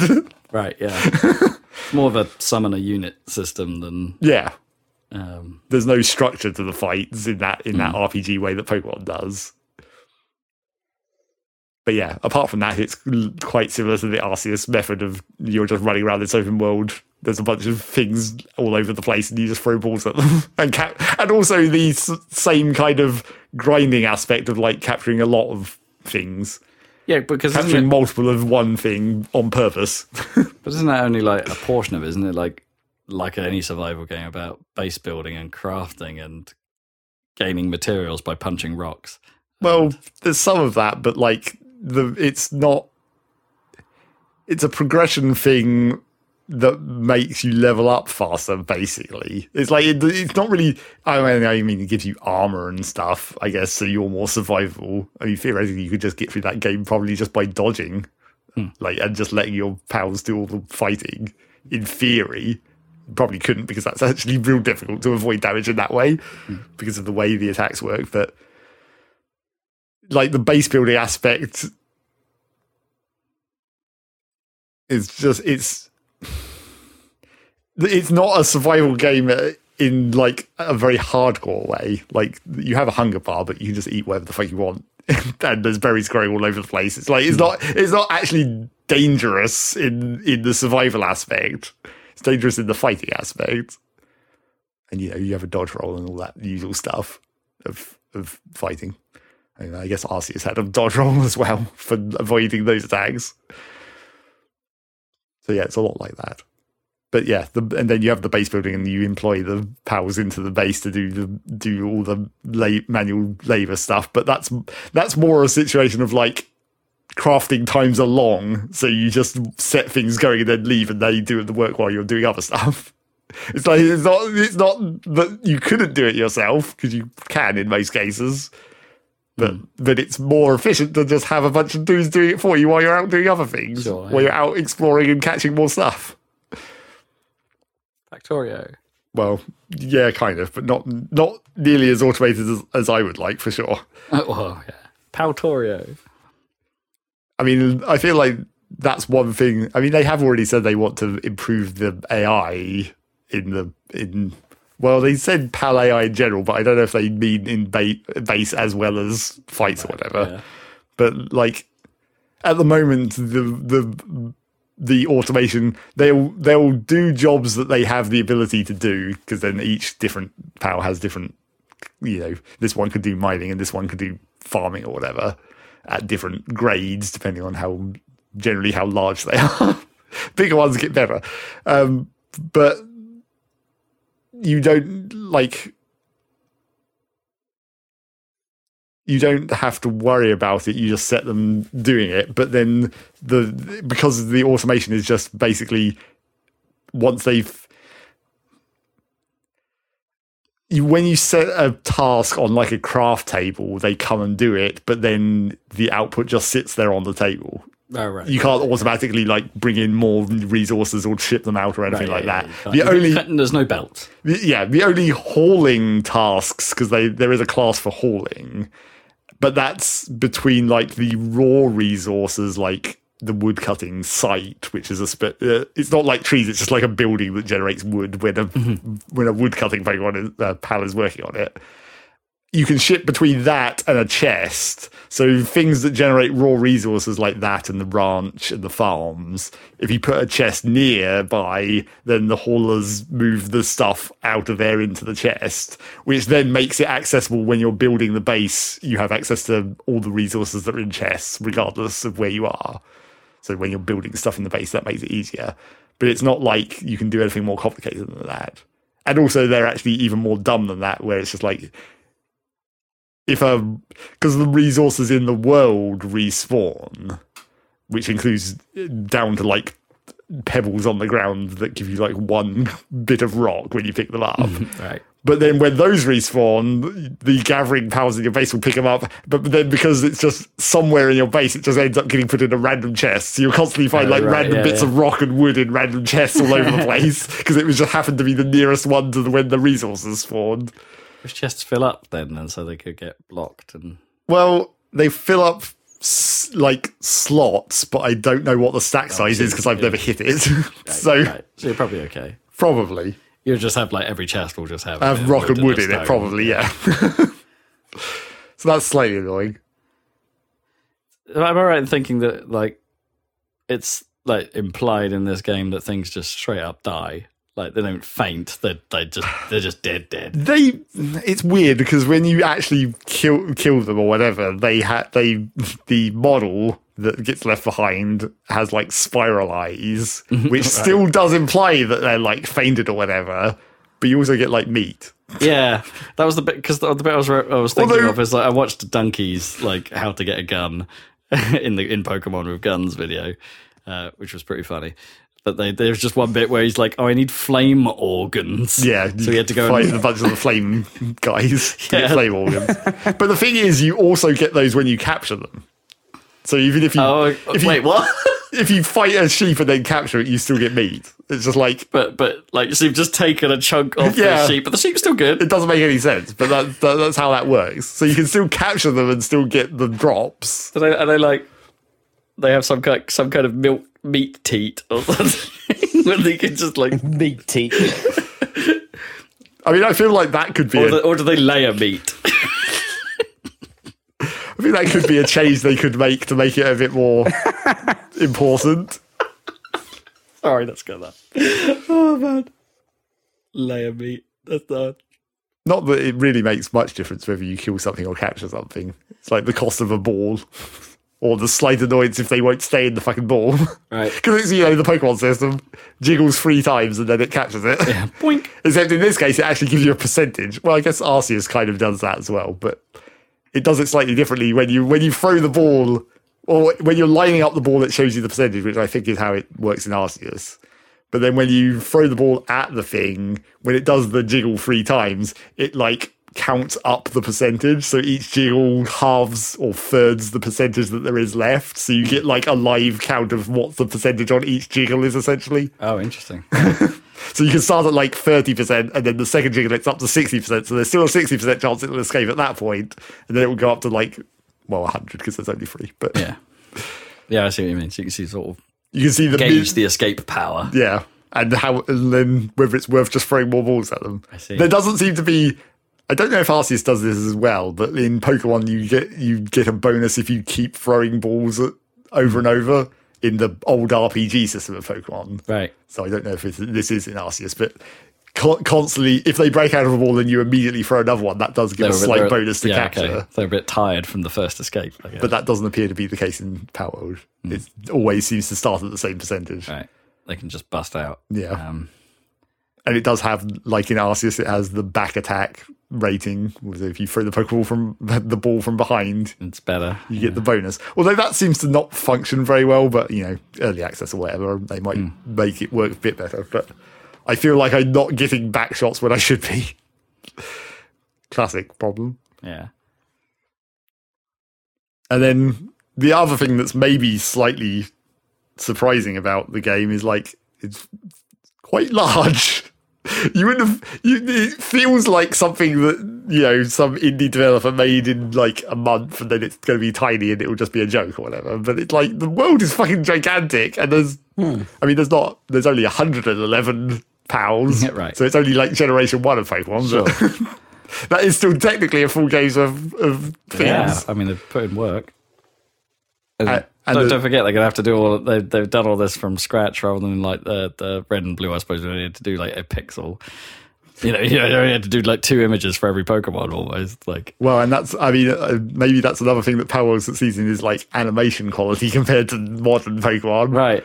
I'm not, I think they still do only have like a physical attack and special attack animation, but then you've got all like the working base animations and stuff. Sure, yeah, and carrying stuff and Yeah, slightly more. I mean, sometimes the carry animations don't have an animation exactly where it's just like, I'm balancing this thing on my head somehow. but yeah, the, this, this is if it's not a legal wake up call for the Pokemon company, it's maybe a like here's how you make an open world game and have it actually function Right. Oh, sure. Yeah. graphically. I mean, there are still a couple of like graphical glitches, like one in one of the places where one of my bases are is near one of the boss towers. And there's like some kind of weird particle effect glitch going on where like a stream of particles comes off the tower, but only when you're looking at it at certain angles. Oh, weird. But you know, that's just early access stuff. I think I did find another weird early access like deve- in development thing. I think I found like a default light source in one of the forests. Like I could see something glowing in the distance, and I, and I ran over there to see what it was, and it's just like a floating white orb. It's like, oh, that looks like someone's made and left an edited default light source in the scene. Right. oh, right. Yeah. It was just there when they were editing. Yeah. That's weird. It's surprising that doesn't happen more often with Yeah. Yeah. I sort of, I, I, my brain just suddenly kicked in and was like, did Nintendo not show any malice towards Temtem?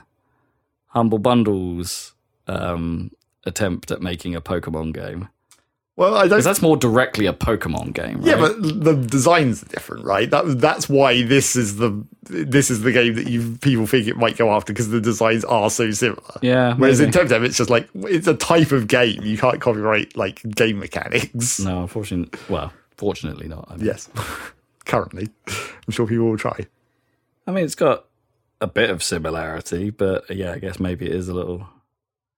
I don't know. Looking at looking at some screenshots of things, and I'm thinking that could probably pass as a as a as current gen Pokemon. Well, I mean, they could pass as current gen Pokemon, that, but that's that's why the powered ones seem worse because it's like you can. If you know the Pokemon, you can see it directly. It's not like it's just a Pokemon style animal. Yeah, I see what it's just like, Like- it is just a Pokemon. yeah, very much. It's more direct a copy rather than an influence. Or, I mean, I guess that's the legal argument, right? That's the whole fight. I mean, yes, that is the fight that they might have at some point if they do fight over this. But we can only hope that this will cause the Pokemon company to at least try and make a better game. Yeah, at least mechanically look at it and go like, hmm. Well, I don't know about mechanically. This is like technically it's quite I mean, I'd like a Pokemon game that had the base building and that kind of stuff. Maybe not the enslavement part, but you know Sure. not sure how you, you can do that in a more friendly way in a Pokemon game and just have the you know work some for kind you. of oh yeah some kind of I mean, charming basically- mechanic rather than necessarily be i need to beat you into submission and now you're mine Well, I mean, Pokemon is already like that. I'm just saying that when they're Yes, working in the base, you don't need to imply that it's like forced manual labor. Hmm. They could just be friendly, helping you out. right yeah no this is what i like to do therefore i'm going to do it and it's a bit more viva pinata or Yeah. You just want to have a bunch of animals around and they're helpful, not Hmm. necessarily that you're forcing them to do it. sure at gunpoint I mean, it's not that forced, and they do seem happy about it most of the time in that World.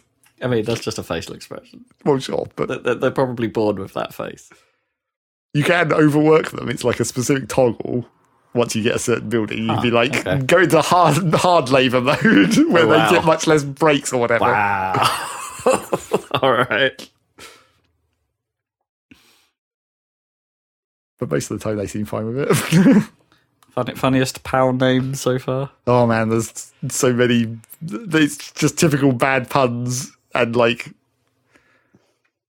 Well, the- is there a Sudowoodo not that I've seen yet. ah Not in that quality of name. You can't beat Sudowoodo. I mean, there's a lot of stuff that's just like. It's like sometimes puns, but they're like they've forced the pun into weird, into weird, into like it's not a pun in the Pokemon sense where it like matters always. Like there's this one of the sort of world early world bosses you see is it's like a ferret, but it's ice mm-hmm. which you know there's a ferret Pokemon, but the, the Pokemon one is normal, so it's clearly different. But but the ice ferret is just called like Chillet, and it's just like like spelt with the ent of oh, Right, ferret. ferret, yeah. it's like that's not it's not a It's good. not very clever. it doesn't mean anything. No. it's not a funny pun in any way, and it's not really that relevant to the animal. Yeah, that's sort of what happens. The tiny water elephant that looks sort of teapot shaped. It's just called a teafant. it's like oh, right. great. so, so they've basically done what like Infinite Fusion does, or what? Just munged names together. well, it's not really mashing names together. It's like It's it. It does T, and it's it, it uses the a o- T-fin. it, it, it's not as smart as Pokemon, I guess. It uses the obvious word that is the thing and part of an animal name. Gotcha.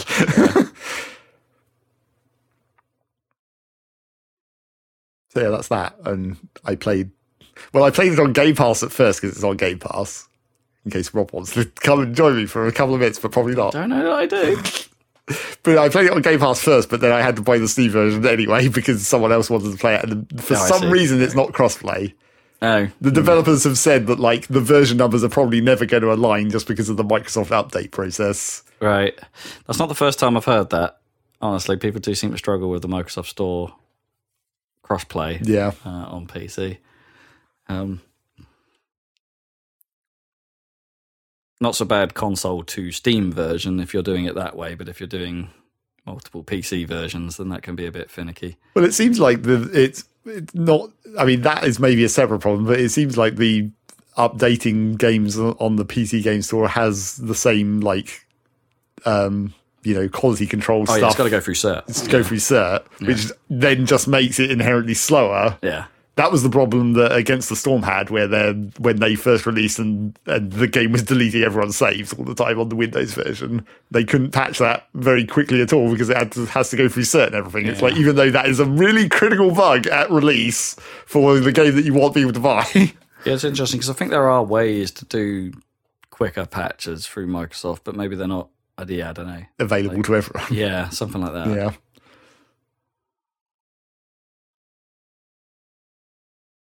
Yeah, well, I mean, this is the other thing. This thing is actually like, isn't it doing properly well, even on the on the sold versions of Well, it? yes, it's it's got ridiculously high sales and ridiculously high concurrent players and all that stuff. But like, you know, it was a it was a meme, but then everyone found out that it's also actually just a game. yeah. it's like it's, it's just a regular as early access open world game. Yeah, I mean that, that's the vibe I'm getting. That it seems like a fairly mundane, not in to me, not particularly interesting mechanically like game, but just Well- it's just that it's got a Pokemon dressing on it, and that seems to be drawing people in. I mean, sure, it's like there is the thing that catches you if Pokemon of just like you know getting them all and all that stuff. Sure. there is a completionist aspect, and you're meant to catch ten of everything because you get bonus XP for that. And then there's a whole system of like it does the the old school like card game slash gacha game thing of like mashing them together to make a better one.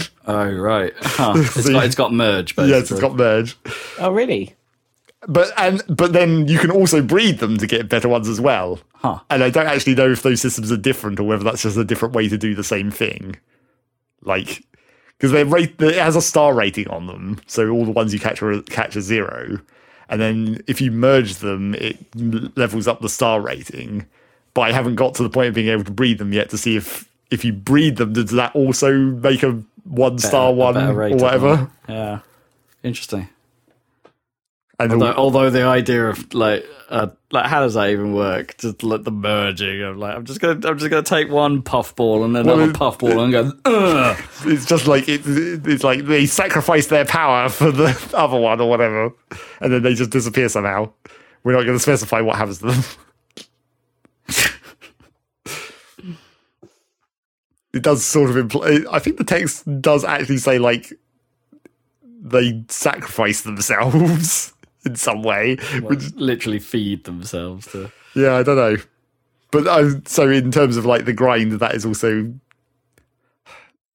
it's like it, the scaling on that is pretty ridiculous. Where it's like to go from zero star to one star, you need four four things to merge into one, and then to go from one star to two star, it's like you need sixteen, and it's like Jesus oh, Christ, really? Yeah, man, that's a lot of capturing. Especially when you only want ten for completing that part of the grind, hmm. ten of each thing, and then presumably to go from one star to two stars is going to be like 32 or something. Yeah, It's like, that's maybe a bit much. yeah, maybe. And I don't know how much benefit that actually gives you in terms of like stats or whatever. Unless you, or is it like two, 32 one star ones to get a two star. Oh yeah, maybe Like, it, is might be like or does it reduce four, you? four one stars to go to two star maybe. So Yeah. same number and then But then they get if you're doing higher number mergers, then it's I haven't. Well, I guess that yeah, yeah. I guess that would make sense. It would still be. Well, no, because that that was, that would still technically be sixteen, though, right? Because you'd have to put four level zeros to make four level to make a level one, and then you need four level ones, so that'd still be the equivalent of sixteen zeros. It would just be another I step. don't, I don't know. Maths. I have a Psyduck.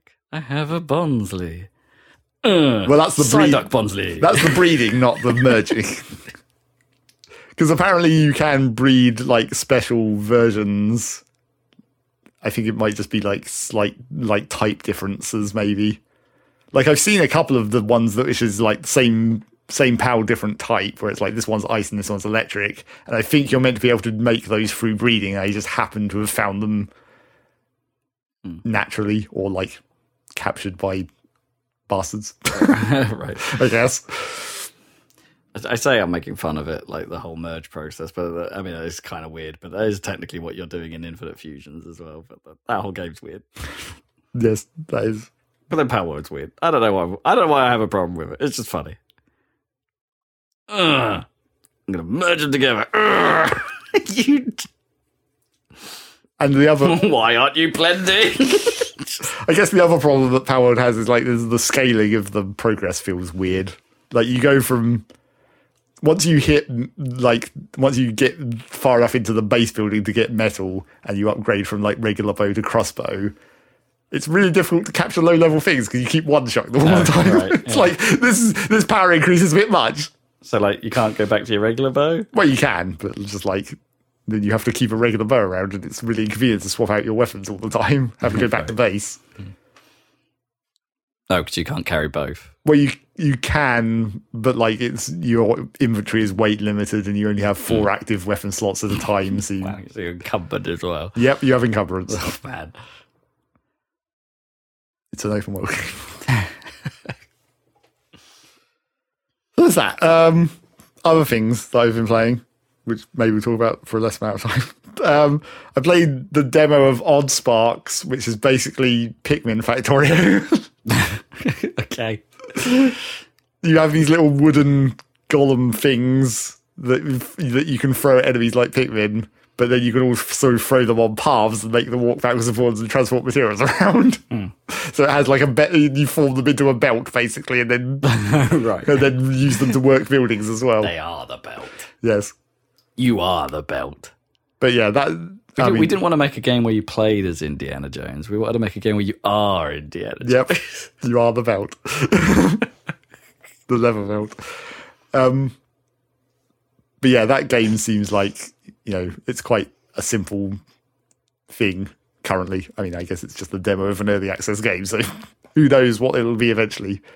But it seems like it seems slightly uncomplicated and also like this again scaling might be a bit off. Mm. Because like in order to transport enough materials to run like from a tree that you're cutting wood off to a number of factories that can use the full output of that tree like the tree's making 60 per second and each of these four factories uses 15 per second or whatever or maybe not per second per whatever time limit Yeah.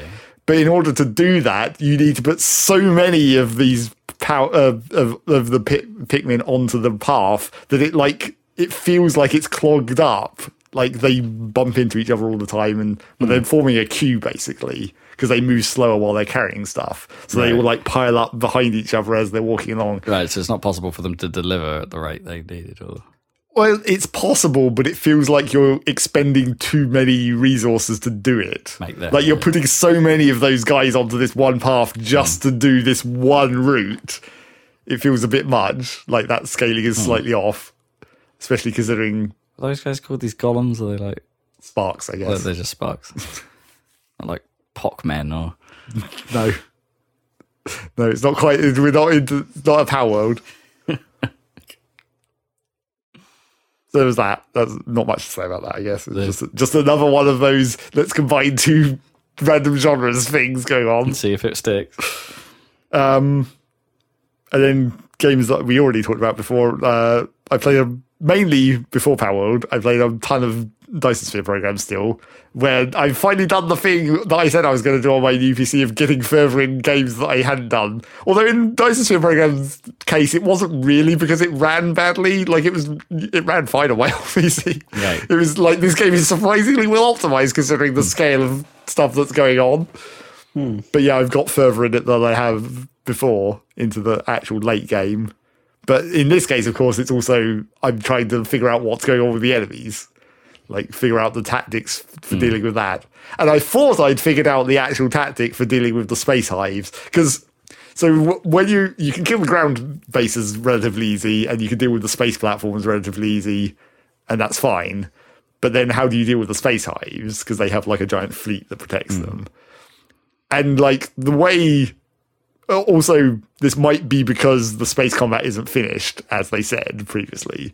But like the there seems to be the main way to deal with it is just basically put like 200 destroyers in your pocket and then just throw them at it until it goes away. It's like full attrition. You're just going to you're going to expend a shit ton of resources because these destroyers are just going to constantly get destroyed. But you can store like 5000 of them in you so who cares? But like that's In- not what? In, like just in your magic backpack? What, yeah, what- in, in your inventory. Like, Okay. I mean, you are a robot. Bear in mind, don't forget, you are a giant space mech. Hmm. But yeah, you can just you can just sit a safe dis- you, sit you a safe distance away and then just keep sending your fleet at them until you eventually win. Hmm. And it's like, but that's not cool. So I was like, there must be a real way to do this, right? There must be a an actual mechanical way that this should work if it's even implemented at this point, which it hmm. might not be.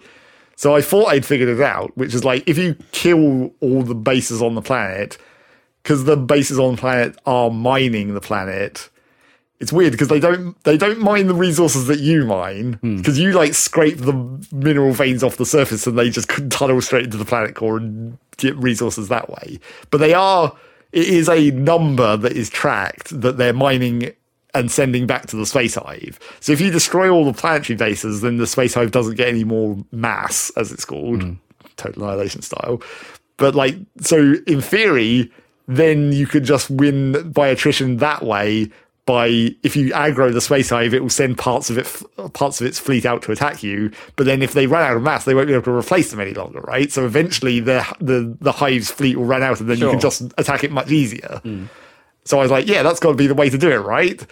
But that it, it should work. It will just take so fucking long because these space hives do get aggroed by the Dyson sphere or the Dyson swarm. Once you th- that was true, hmm. I found out. But even that amount of aggro is like minuscule. It takes so long for them to actually trigger an attack. And then when they do trigger an attack, it's only like five ships out of the couple of hundred hmm. that the hives typically have. So it's like, you could do that. It's just going to take so goddamn long. yeah, for them to actually use the resources. I mean, they do also use use the mass resource building more of the orbital platforms. Which, if you've got your missile launchers set to intercept them, then they keep they keep trying to land on the planet and getting blown up. So that is Right. another drain on their on their mass resource. Right, yes. If they've got no binding, then they'll, that'll eventually. But the mass will run out way before the fleet will because they only send like five at you at a time. Hmm. so it's like it's a good idea. Doesn't, doesn't really help, like, ultimately. yeah, it's a good idea. It just doesn't actually work like that really at the hmm. moment. Because they just have. I guess they, they just have too many ships flying around. It's Well, they ha- they have too many ships in their in their fleet by default, and like you can't aggro them fast enough. I was expecting them to get much more aggroed by the actual Dyson sphere going on, but even that doesn't aggro the space hive. The only thing that seems to aggro the space hive a lot is if you're directly attacking the orbital platforms while they're on the planet. So if you're intercepting them as they come in, that does almost no aggro. It does some, but not nearly as much as if they've already landed and then you attack them. So you can't even do it that way because there's no way to set your. Well, I guess there is sort of one way to do it, but it'd be really inconvenient. There's no way to set it up like that to cause that to happen. Hmm. Like I need a, you need like some kind of aggro mechanism to just Boy, come pay attention to me. I mean, I'm fly a massive flag, like playing Spice Girls out of a speaker for some reason. You want to, you want to kill me? Come Yeah. on. I mean, I was thinking like I, this is getting into the things that they could theoretically implement, which they might do because, as I said, this isn't finished yet. But like, I want instead of trying to attack the hive directly with my spaceship fleet, I want like a super weapon you can build on a planet that will blow up the hive directly, but takes hmm. like I don't know twenty minutes or something to charge, and during that time it just aggroes all of them. Oh, I see what you mean. Yeah, yeah. Like, make- it's like they know they know the threat is here, so they've got got to neutralize it. Yeah, you make it a defensive play where you have to survive for a certain amount of time while the big gun charges up. yeah, not a bad idea. So we'll see, we'll see what they do with that. But yeah, at the moment it, it is theoretically possible to run down the fleet just by cutting off the mass and gradually working them down, but not in any reasonable period of time. Mm-hmm. Even and bearing in mind, I'm saying not even in, even in a reasonable period of time in a game where I'm like 70 hours into it. Hmm. Which is nuts. So yeah, that's that's the continuation of Dyson Sphere program. Getting into the late game, building multiples. Well, I guess I've still only technically built two spheres, which is still the most I've ever built, hmm. and I'm not even full spheres. I built a I built a fancy half a sphere, except it's rotating, like I guess actually. it's hard to describe without visuals. I built a half sphere that's actually rotating around the planet like it blocks the sun for half the time or whatever. Oh, I see. Right. And then I was planning to do like multiple layers of that so that it will rotate in different directions because it would hmm. look cool, probably. Sure. That's really difficult for them to like plan daylight though. If they're like, I mean, it'd be, I mean, they could, but like it would be like they'd weird short day, weird long day. I mean, that is the one thing that like that I feel like if they wanted to make things e- more fancy than it already is, is like they should. It should really count the amount of sunlight blocking the spheres do. Because like if you have solar panels on a planet, they work just as good as there's a sphere in the way. Right. it's like that. That shouldn't be like that. That's that's not that's what the sphere's for. Yeah, exactly. There's- I mean, you can sort of when you look at the sphere in, in from a, the surface of a planet or while you're in space, you can see that like the solar panel parts of it are like partially transparent. It does actually let some of the light through. It's not a full perfect layer, but like not as much as you would think. Not, not as much as would make a daylight like full daylight. Halo rings. How does night work? Like, are they just? Is it just when it's like turned? Well, those aren't orbiting a sun, are they? So they would just rotate. They could just rotate non. There has to be a sun somewhere, right? Because otherwise, how would they? Well, they could be in the shadow of the there, planet they're something? orbiting around, I guess. Yeah, yeah. I think it's Yeah, I guess. Yeah. it's like otherwise, yeah, they would have to just be like, just turn completely flat on and like cast a shadow off their own rim. Well, I mean, they could do that. la- it could do, but it wouldn't last very long, I guess. Unless it was, you know, mechanical, not automatic. Hmm. If it if it physically had engines or whatever to align itself like that for a Yeah. while. But then, like, if you were, yeah, it would have to stay like that, but then, and then rotate and then stop in order to get like an even day night cycle, right? Like, it would yeah, I mean, it could do that. could do that if it was able to. Yeah, if it was able to have some ridiculous amount of thrust to keep itself turning and stop. I mean, that, not that surprising considering the Forerunner technology. maybe. because in the ring world that's a lot bigger, right? That goes uh, not Dy- not a full Dyson sphere, but it's a ring around a sun. Yeah. you can have like that has like you know big squares that are going around it, like the interleaving. You Yeah, know. on like a basically a, a slightly smaller ring that then blocks off the Yeah. sunlight for part of the time. Right. Yeah. You don't see that. Stuff yeah, I can't remember the. I think in Halo, Halo's a much smaller ring, and I think it's supposed to be half in the shadow of something else, right? Hmm. Because they just orbit planets usually. Yeah, it's an orbital. And then I guess very briefly talk about RoboQuest again because Rob played it a little bit again, but Yeah. I, I also did a. I also tried to get into some of the other routes that we hadn't got into because they're quite awkward, like the speed run route. Hmm. Because there's a door that you have to get to within a certain time limit, and get through the first level and a half within a certain time limit to get into this specific door. So I did that, and that's weird because like so the one alternate route that we had been down that has one of the crystals, there's like six crystals you have to get to do the special thing at the end. the one that we had been down is just like a regular level, except with a really hard boss fight, hmm. right? Because we we died at that. Oh, is that the elite? Yeah, the elite, the room full of elites. Yeah. And apart from that, it's just a regular level. Yeah. But I think all the other crystal routes are like special in some way. So the speedrun door, if you the door that you have to get to within a certain time limit, that Hmm. level that's after that, there's no enemies. You just have to get through the level within a Oh, time wow. limit. Okay. Ah, it's a then the- platforming level. It's a, yeah, it's a platforming level, and then there's like little pickups that make you move faster. So you kind of have to like follow this specific route through. Well, the that's interesting. through the level. And I failed and blew up immediately. Mainly because I didn't realize what was going on for like 30 seconds. I was like, well, where's all the enemies? Oh, wait, I understand what's going on now. Oh, shit. And then I ran out of time. And then the planet exploded, I guess. Wait, what? Well, it uses the same sequence of it, like has this where it like the, the game just abruptly cuts, which is very disorienting when it happens. But like the game just abruptly cuts to a sequence where it's like it's looking down from space and there's just a huge explosion. what? Which is what also happens if you do that when there's that first boss where it has a self destruct sequence where if you do too much damage to it while it's in a certain pose, it just explodes and kills you. I didn't even realise it did that. Yes, it does do that. But yeah, I I, I also accidentally did that because I was fighting that boss with a melee weapon, so I didn't recognize that its animation had changed because I was standing right next to it. Right. So I just hit it again and it fucking exploded and killed me. and then yeah, so then there's another route which is actually kind of similar where How did we not die last time then? Because I'm sure I did, like just kept shooting. because I did it. Okay. I, I I know that that's coming, so I was watching the bars and I was like, yeah, I'll just run over there real quickly, do that, and run away, even though. okay. so there's another route that I went down that has a, a similar mechanic to the speedrun route, except I think it's enemy based. So it seems like all the enemies are explosive in this route, but when you kill certain ones of them, they drop a a different orb rather than the health orbs that all the enemies drop. They drop a different orb, and you have to basically maintain a combo of those orbs as you move through the level to get to the that's door at the end. Yeah. So, Especially, especially if you, well, yeah, uh, I like, like you have to make sure you know which way you're going. Like presumably well, the path no, is I, easier. I mean that one and the speedrun level are just straight shots. Okay. So it's like you, there's no branches or anything. You just have to go.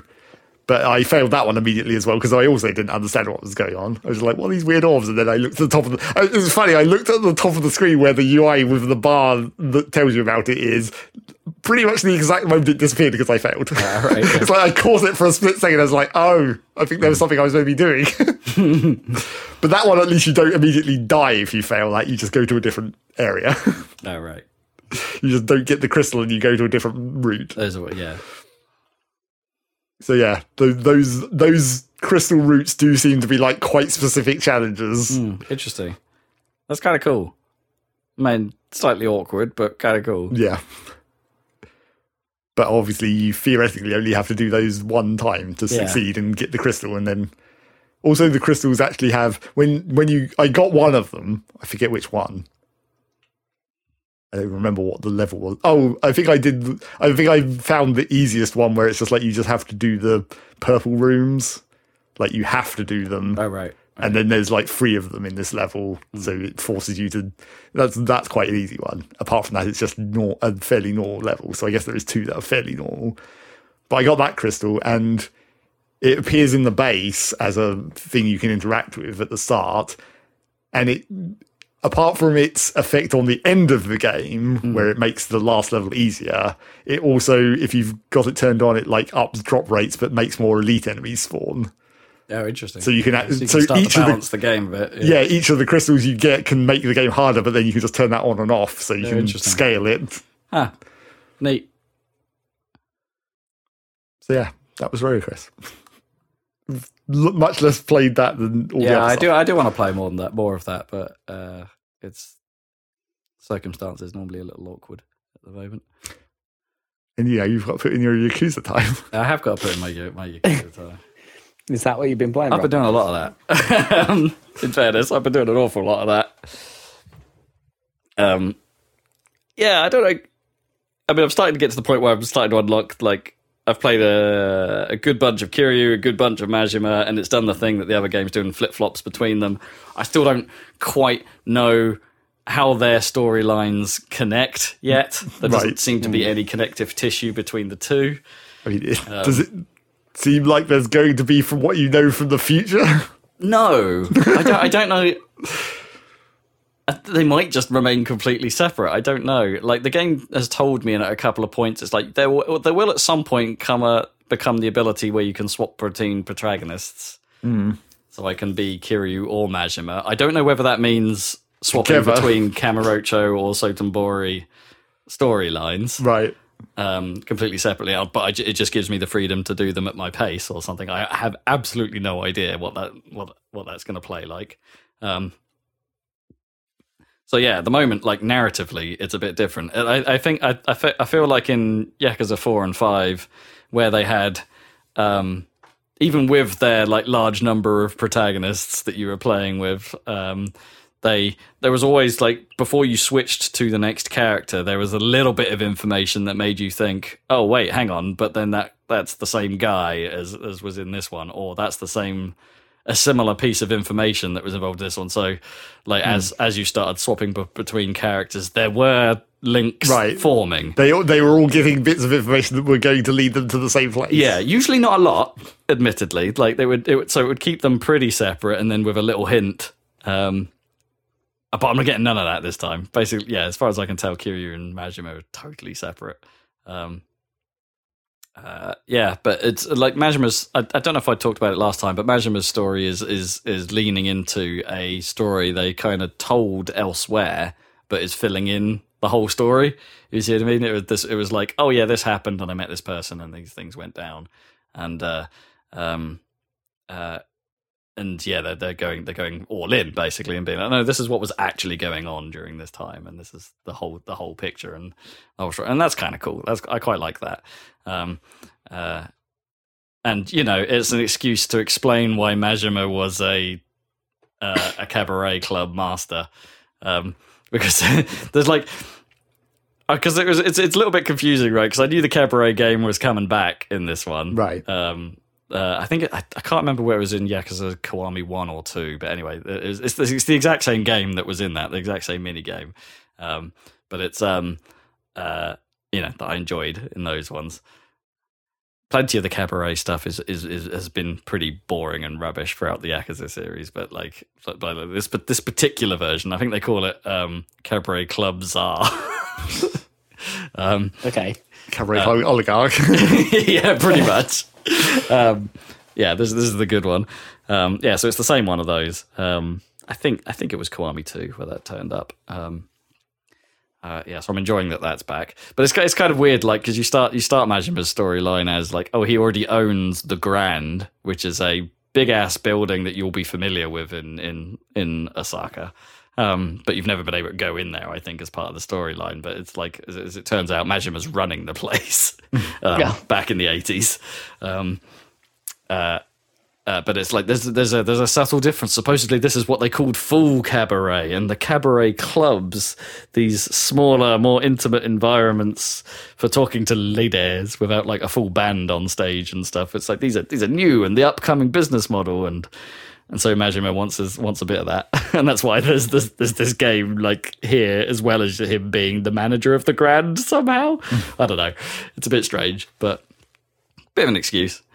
Uh, you can you can tell like they're doing the like the the the, the the like reuse of assets thing between them though, right? Because it's like all the animations that were Kiryu's when I last played that game. It's just they're the same here. It's just Majima doing Oh, them, right. right? That's slightly Oh, weird. okay, okay. Yeah. That's Um, weird. So there's there's there's some stuff that's just like they've they've just lifted wholesale and just put a different character model on, um, which you know they do all the time.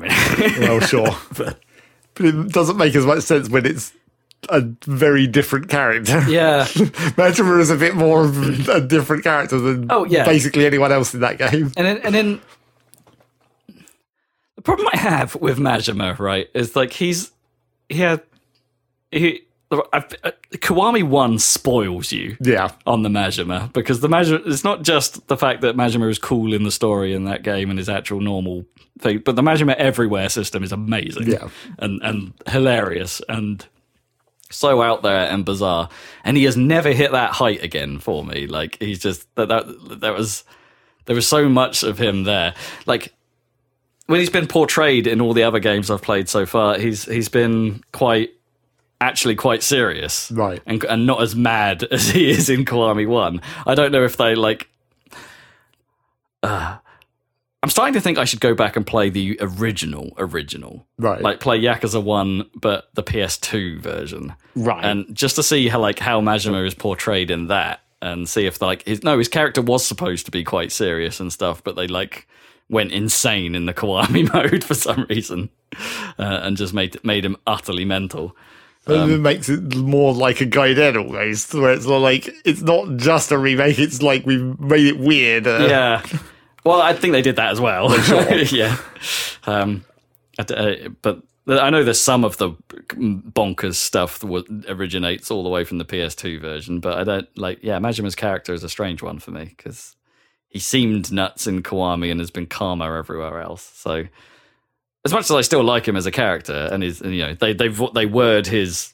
They definitely word his scenes differently. He's a lot more sweary than Kiryu. He's a lot more, um, uh, you know, it feels a lot more punk, I suppose. yeah. Um, uh, yeah, his his actions aren't as nuts, and he still gets roped. Because I guess because this is the first time you're playing as him, and it's a Yakuza game, it does feel weird that he's still getting roped into Kiryu like situations.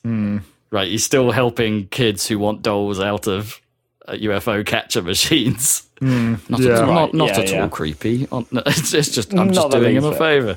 Yeah. No. um, uh, going on fake dates to with someone to, to make them feel better about their father's disapproval, you know, that kind of stuff. It's mean- like, how is Majima getting involved in this stuff? He would just walk away or, like, Well, I mean, it doesn't feel like in keeping with Majima too much. the way that should have been done is you should have had it be this weird, like exactly the same thing Kiryu does, but then like make Majima do it a weird way. Yeah. same situation, but like he's, he's taking a different angle. Yeah, it doesn't it doesn't quite feel like that. It feels feels pretty much he he just it just feels like Kiryu but with slightly different writing on it. Like yeah, just just not not quite as insane.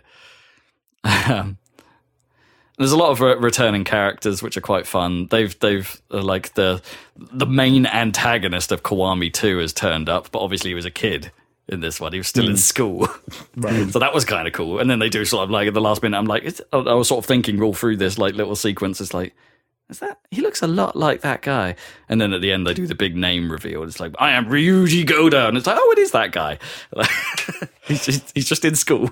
Um, so they're, doing cool stuff like that. Where it's like oh, clearly everyone has met everyone before. they just forget. That is, yeah, every game, pretty much.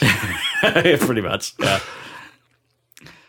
Uh, and they they can get away with some of that on the Majima side, right? Because obviously the storylines were Kiryu focused. Mm. Like, so mm. some of the characters you're Yeah. coming across, it's like, oh, Kiryu will have met this person in the 2000s. Oh, ah, but Majima, Majima gets to meet them a couple of decades earlier. Uh, but anyway, like all that stuff aside, I'm constantly impressed, especially with these the, the, these more recent ones with Kiwami Zero and Two. How, despite how disparate their systems see, feel, like like oh, there's this cabaret mini game that's just there for money, uh, like or there's all these weird side stories, or uh, and, and stuff like that. Or there's these these like doing everything earns you completion points, and then you have to put those points into another way of leveling up. Blah blah blah blah. Uh, like as disparate as all those things seem to be, like they actually do a real clever job of keeping everything linked to everything else. Like in the sense that if you do a whole bunch of side stories, um, Yeah. Yeah, yeah. those characters for those side stories start turning up as wanting to work at the cabaret club. or Okay. or wanting to be uh, Kiryu's assistants in his real estate business. Like they start like so there's a, there's a there is a benefit to going out and doing the side story stuff because it starts feeding back. Um because there's a I guess one of the key differences in this in in that I think I touched on last time in this is that there isn't an experience point system in in Yakuza Zero. That like that that's that, that's all been stripped stripped away. Everything is about the money. So doing side stories doesn't earn you nearly as much here. Um, like you're not really getting experience out of it. You might be getting, uh, like you're you're edging towards maybe getting another completion point, which you get for doing so many of these things and stuff like that. Hmm. But you're not you're not actively gaining experience for everything you engage with. So it's nice that they came up with a way of being like, no, no, no, we're going to reward you in a different way for what you're doing in Right, these things and feed it back into the other systems, which you do want to engage with because the game is all about money. So you really do want to do the real estate business, and you really want to do the cabaret club because you get to a point where the the cost of an ability is is super expensive. So you want to be engaging with these side side stuff in order to build the side games, so you can build your money, so you can do better at the main game, and it all works. It all comes together, but you have to be that sort of player that doesn't just critical path it. Like this, more probably more so than any other one of the games in the series. You have to be invested in playing everything. Um, well, not necessarily playing everything. I don't feel invested to go play another round of bloody darts, but or another another go at subpar pool. I don't know. That's not really. uh, I'm not, not not necessarily here for that. It's cool that they're there and they're still there. I found the gambling hall, and it's like, well, okay, I could go back. I could go play some more blackjack again if I wanted. That's still there. Um, but I've not got. I've got no no reason to because I've got better ways of making money. I found. Than gambling, you would hope so. Yeah.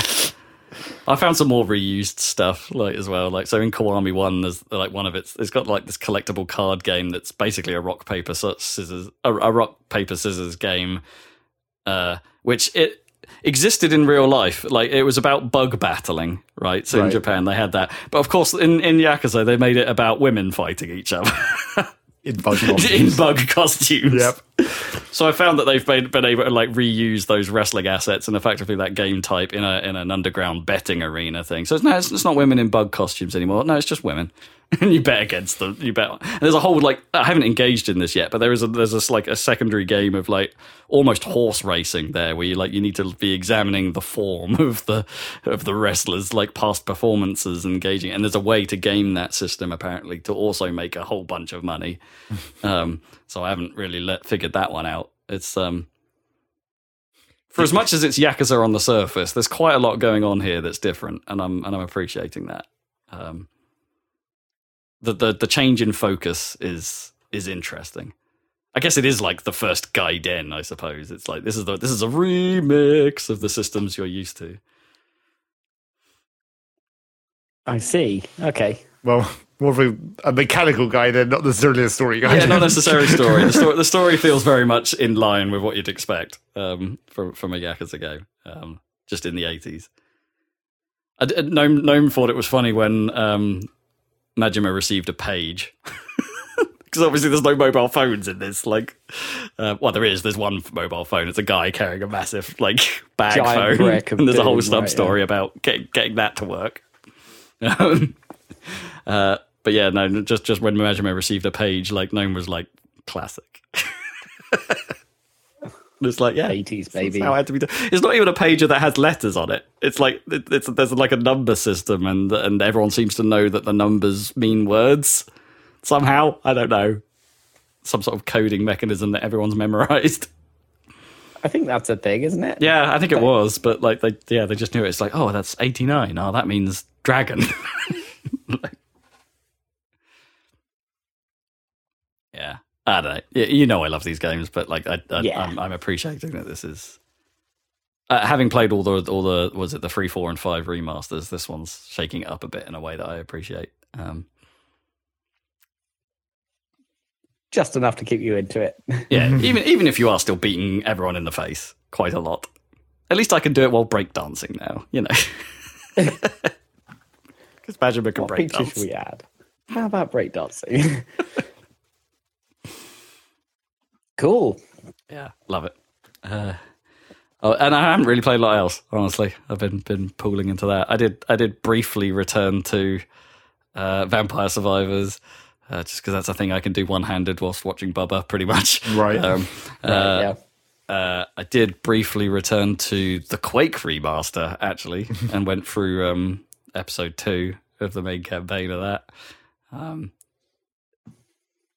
they're not very big, like, but that shows you how much, No. like, how much of that I'm actually able to play. I was like, I've still got half that game to do, and there's like all these bonus campaigns they threw in with these remasters. So it's there's a lot of Quake there, uh, but that's that's actually. I had quite a lot of fun actually playing that. Something about going back to I mean, Quake One. Quake. yeah, it's Yeah. cool. Quake rules. I mean, you've seen Always every did. enemy in the game by the time you finished episode two, so it's apart from maybe the yeah, boss that's boss. true. I Uh. How do you have to telefrag the final boss? yeah, you do. Yeah, and it's it's really unlike not clear that that's what you have to do. No. because at no point in the game so far has telefragging been a thing. No. um, like in the single player. Uh, oh, I know. Like, there's something about that. Like, well, it's not just like you have to telefrag it. You have to know that there's this little weird orb flying around, and that's Yeah. where you teleport to, and you've got to figure that out yourself. Yes, and Like, you have to like, and it just like phases into the boss's model as you're Yeah, watching yeah. it fly around. It's like, what does that mean? It's, it's super unclear. It's super. It's, it's one of the weirdest end bosses like ever. Like, Yeah. it's super unclear. Uh, games were made different then. Uh, yeah, that's pretty much all I got. I can leave it there. Cool. I'm sure there'll be something, but yeah, I can leave it there. Well, that works out well because we're running long. cool. Well, I still haven't finished Mario, so I'll let you guys know when I do. Haven't finished Zelda also. Oh no, I need to get back to that. That'll be next. Um, yeah. What are we doing video wise? That's suppose more Sonic Adventure 2 coming your way. Sonic More Adventure Sonic 2. is what we're doing, of course. And we're in Media Herd. Bum, bum, bum, bum. Uh, wait, but we've wrong got to the uh, the dark story, right? So we're more than halfway through. Well, yes. Not in this next video, though, right? Yeah, no, All and right, then, uh, we'll follow and on. not in the one that's coming. online right now. In the next one coming, we get through the, the, Right, the story. okay. one. So check out the saga so far, and if you want more Sonic, we've also got the murder of Sonic the Hedgehog and many And, other yeah, Sonic a games before more. as well to look up. Happy so just use the search feature of our of happysalad.net to find those, or you can just use the search feature of YouTube, I guess, on our channel, I which mean, is Happy Salad. Go- yeah, I mean, Google have been experimenting. With searches Yeah. Yeah, for a while. yeah. Uh, so check that out. There's also a Pizza Tower video, which is a lot of fun, I'm sure. And uh, we'll be back in a couple of weeks with another one of these here salad casts. So we'll catch you then. Whoop, whoop. Bye.